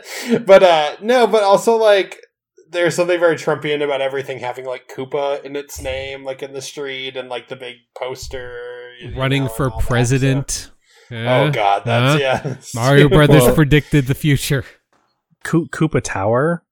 Oh yeah, because like, there's Trump Tower. Yeah, yeah. And his, with his name on it and everything, and his face everywhere. Yeah, so. Well, I think Lena is feels the same way about him that every one of Trump's ex-wives ah, feels about him as well. Oh, jeez. They all had the "fuck you, I'm taking the crystal for myself" moment. But the thing is, like, if he wouldn't have run for president, or especially if he wouldn't have won, I I wouldn't have fucking. It wouldn't have been a second thought. I wouldn't have been like, you remember that stupid fucking rich guy from the nineties? I bet this is, I wouldn't have thought that. I would have just been like, this is Koopa. But now that like he got this national platform and like we really had like a magnifying glass on all his behaviors and the patterns of behavior that have been going on for decades, I was like, shit, like he, especially because I'm not from New York, so I don't, he's been in my consciousness so minor minorly over the years until the presidential stuff, so it does color that scene with Daisy in a very different light as well. Yeah. Yeah. Every little girl. Oh, God. Oh, God. But, and, and then later, he's talking to Lena. He's like, what? That was locker room talk. Come on. Yeah. Oh, what? That's God. How I talk to all my daughters. Yeah. Oh, God. Oh, God. Oh, God. Yeah, Daisy, based on Ivana Trump. Oh, God. I think that's a good point to end this, this podcast on. Wait, does that make Luigi and Jared Kushner? Oh God, no! Um, are we wrapping up? Is that what you're I, saying? I Ron? think I think I think that's good. Good enough. Oh, God, to end I on. have so many more notes. Hold on, let me go through. Just, and see yes, let's let, let rapid fire. Let's I, let's let's scan through some of these here. Yeah. So, um, let's strap on your belt, kid. We're going in. Paul, you pointed out that line. I loved that. Um, Another line of Lenny and Spike Iggy, where they absolutely Iggy sell. And, Iggy sorry, sorry, Iggy and Spike, where they absolutely sell their idiocy is when they're trying to figure out percentages. So okay. one of them is like, let's see, zero for five. I don't know. Let me think. Um, and he's like, what percentage is that? And he's like, let me think. I don't know. It can't be good. But again, like he fucking sells it. He he looks like he's actually trying to think of it. And I think that's the thing is if they were playing it really dopey, it would be I would have been cringing out of my skin the whole time. But they fucking sell it so much, and I, I love that. The uh, I just love all the the references to the Mario world when they're again kind of showing us through the the like the Bullet Bill neon sign, and then the Bullet Bills are also the little things that you load the, into the, the Stompers. The, yeah, yeah. yeah. Uh, there's the Thwomp sign, which mm-hmm. I'm not sure what that's from. I think it's just saying Thwomp. Yeah, I think it's on the like, boots too. I think that I think the boots are branded Thwomp, the Stompers. Yeah. Um, I also love when they're arresting Mario and Luigi for being plumbers, and Mario's like outraged, and the cops like, cops like, you know the law, and Lu- or they're like, you're a plumber, and Luigi's like, he is, I'm just an apprentice. That's a good line. Yeah, yeah. I guess I guess that's it. I feel like I'm forgetting. Oh, oh. We talked about the Goombas already, which again I feel so bad for them, especially when Toad gets set on fire. Oh yeah, like. I was like, oh, I'm yeah. so glad that they had Daisy save him because mm-hmm. I yeah. was so fucking sad even as a kid. Um, but you mentioned like their little heads, and it, I was thinking when I watched it that they completely flipped the design of the actual yeah. Goomba characters because Goombas are all fucking head, like little body, and then big feet. They're all head. These are all body, little head. You're big so feet. Right. Um, and they love dancing, which is like dancing. A they love funny dancing. Note for this. That's adorable. A, that's such a dumb. I love the one with the little goggles. Yeah. Oh, I was yeah. like, they got Horace Grant. Someone de-evolved Horace Grant from the nineteen ninety-two Chicago Bulls. But um, then there's the the video game reference because of course you have to have it when they're hotwiring the car and Luigi's like going to town on it. Mario's like, how do you learn this? And Luigi's like, comes from sitting on my butt playing video games all day. That's right. There's a practical use for them, yep. parents. And then the use, then using the super scope as a devolved gun. I, yes, that, yeah, I want, there's two props that I want from this movie. Like if these props exist, I want one of those Super Scope six guns, and I want that giant globe in the office where he like, he's telling them about how the just, world is nothing but a city. city and it's, and it's just the city desert. And all desert. Yeah. So, it's I so love that. And it's fucking it. massive. Why do just, you need a massive globe? And it just spins and it's just blank. And I know. Just towers. I want Towers. that. I also Towers. want to say that Fiona Shaw is actually, as Lena, is actually really good. Like, there were scenes where I thought, again, like, she was really selling it. Like, when she, yeah. and I could, because I couldn't even read it. And I think it was supposed to be that way, where she was, like, so contemptuous to Daisy. But then there would be a scene where she's like, she's like, you have your mother's eyes, and you can see her yeah. soften a little bit. And then later when she goes in there, and she's, like, basically telling Daisy, like, the plan or whatever. And she is sort of, you can see that she's she's kind of sympathetic, or she's like maybe seeing a younger version of herself where she's like, I used to be kind of innocent until I got way too um ambitious for my own good, because ambition is really what undoes her. Lizard. Yeah, until I got, because every little yeah. girl remembers. Melania, do. don't be like me, please. Right. I- um, but even in just her physical acting, like the way that she reaches out to Daisy for a yeah. second and touches her hair just a little bit, but then she like flicks her hand in such a, and it's so fucking minor, but again I think it shows that Fiona Shaw is is really good. Lenny and Spike call Koopa cousin, so Iggy and Spike Iggy and Spike god damn it, I even wrote Lenny in my notes, god damn it. um Iggy and Spike call him cousin. uh Luigi is not his brother. Mario just found him, just like the egg or whatever, so he's kind of adopted, like an adopted son almost. Uh, I thought that was interesting. Yeah, I love Yoshi. I thought Yoshi's design was actually really good. Yeah. So fucking cute. I was so well, fucking cutie. sad for him. He's such a smooth motherfucker, though, because like when Daisy's like, oh, he like kisses her hand. It's like, man, that's how you do it. Luigi's yeah, he's got more, game th- more games than you guys did. Exactly. I did um, love, um, as a quick why we're saying things we love, that scene where Mario sneaks in to save all of the Brooklyn girls, and um, maybe it's just because I have a lot of like extended family now who are from Long Island, but when he does the elaborate hand signals thing, like all that like thing with Danielle, and she's doing it right back and they're so synced up, but then she tells them whatever, like, oh my god, Mario! Mario! Yeah, yeah, like, immediately. You come to save us! Which, like, so again, good. Perfect example of weird little stuff that was cut, because there was like scenes in that scene, a bunch of little seconds here and there of like a little bit more time of seeing Mario like laying on the grate and stuff like that. But yeah, I love that. I love the line uh when they go down underground later on and there's all the pipes everywhere and they're like all in disrepair, and Mario's like, this is a plumber's nightmare, these pipes haven't been serviced in years. And I was like, me too, man. Me too. But, um... Katie, if you're listening. Katie. We yeah, need a plumber. That, that's gonna, that's gonna, that's gonna help yeah. Joey's case yeah. right there. She yeah. hasn't. If she did listen, she did not get this far. She's like, I've made up my mind. I am not accepting that friend request. In fact, I'm going to sign into my Facebook account for the first time in ten years and reject it. Um, oh, no. You guys mentioned the the fungus earlier. I loved that. I loved that it was like breathing when they went up to it, and you could see it like that was disturbing, but I thought the effects were really cool. The computer in Devo Chamber four, which I thought was interesting because they say Devo to mean de-evolve, but they say de-evolve and not Devo or like the evolution, you know? Um, but it plays the one-up theme when Daisy interacts with the computer. I thought that was kind of cool. I love that Luigi was so honored to meet the king, the fungus king.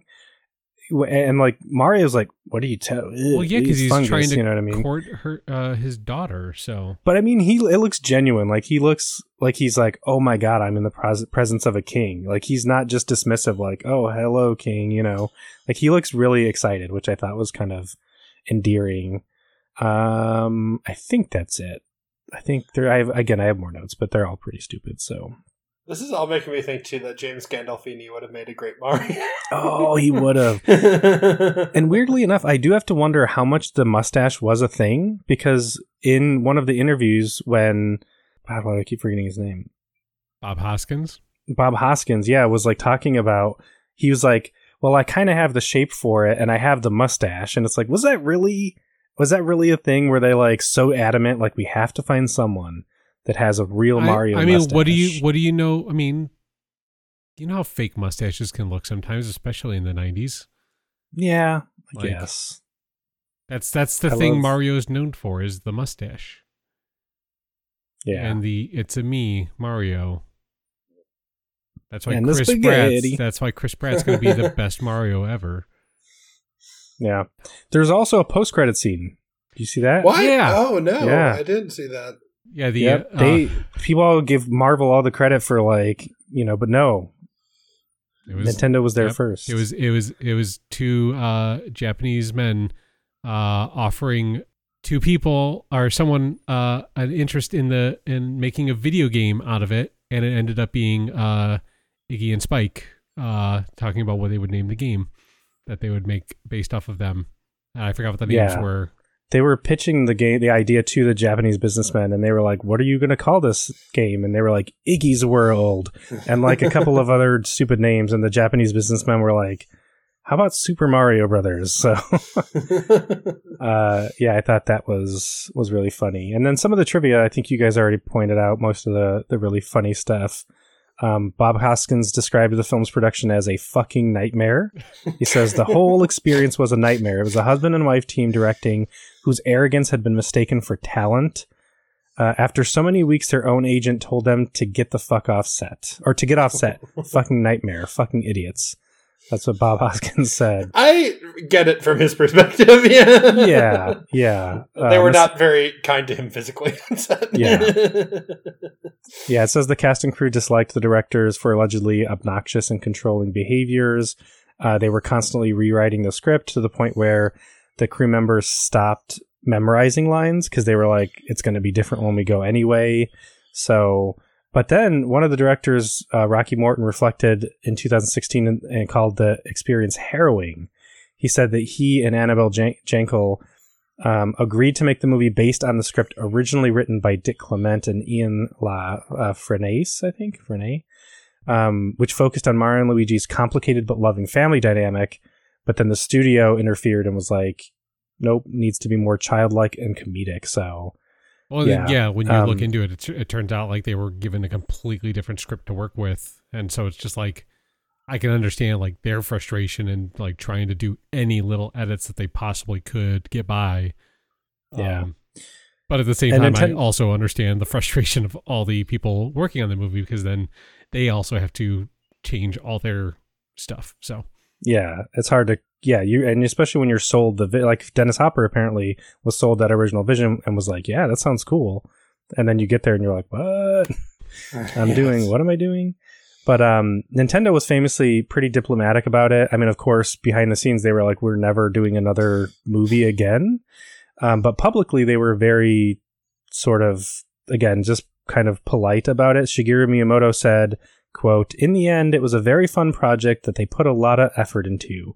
The one thing that I still have some regrets about is the movie may have tried to get a little too close to what the Mario Brothers video games were." And I'm like, I don't know if I agree with that. Yeah. And in that sense, it became a movie about, or the movie that was about a video game rather than being an entertaining movie in and of itself. And it's like, mm. I don't, I don't know about that one. Yeah. I, mean, I don't. Yeah. Yeah. But I that, think Miyamoto's nice, but yeah. that, absolutely. That, yeah. Nice yeah. guy. Right. Yeah. I mean, he, what he, I think he's trying to say, like, they should have focused on making it a good story and then fitting in the video game elements. But yeah, it, it sounds like he's saying, like, oh, this is too much just like the video games. And it's like, no, I don't. I don't like Bertha was a fish that I completely forgot about, and now she's this like badass woman. I don't, I don't. That's it's not quite like the video games, but I don't think Bowser grabbed um Peach and said, "Every little girl remembers yeah. the first time they kissed a lizard." Oh, you don't remember that from Lost Worlds? Or Lost Levels? Sorry. um. Yeah. All right. Well, any anything else? I've been kind of rapid firing through my notes. Anything else anyone wants to add in closing? No. I would just say trust the fungus. Trust the fungus, dear listener. And thank you so much for listening. I still love this movie. I love talking about it. Uh, you can find us on social media. If you want to email us, if you watched along and you have thoughts you want to share, we'd be happy to read them at prettypixelspodcast at gmail dot com. You can find me on Twitter at Losperman, Ron on Twitter at BigBadRon, and on Instagram at NotBigBadRon, and Hanselboy Frank for his kitties. And I think that's about going to do it for the week. So thank you for listening. You know, nothing else. Nope, it, there's nothing else. It doesn't have the fungus. It doesn't have the raps. It doesn't have the Bob Hoskins. But it does have a Bob-omb fantastic good time. That's, of course, Thronebreaker. Wonderful game. Um, like Mario Bros. Um, clearly underappreciated. Um, you know, but uh, super worth checking out. Anyways, um, if you liked Bertha, you got a powerful sort of female lead at the center of that story.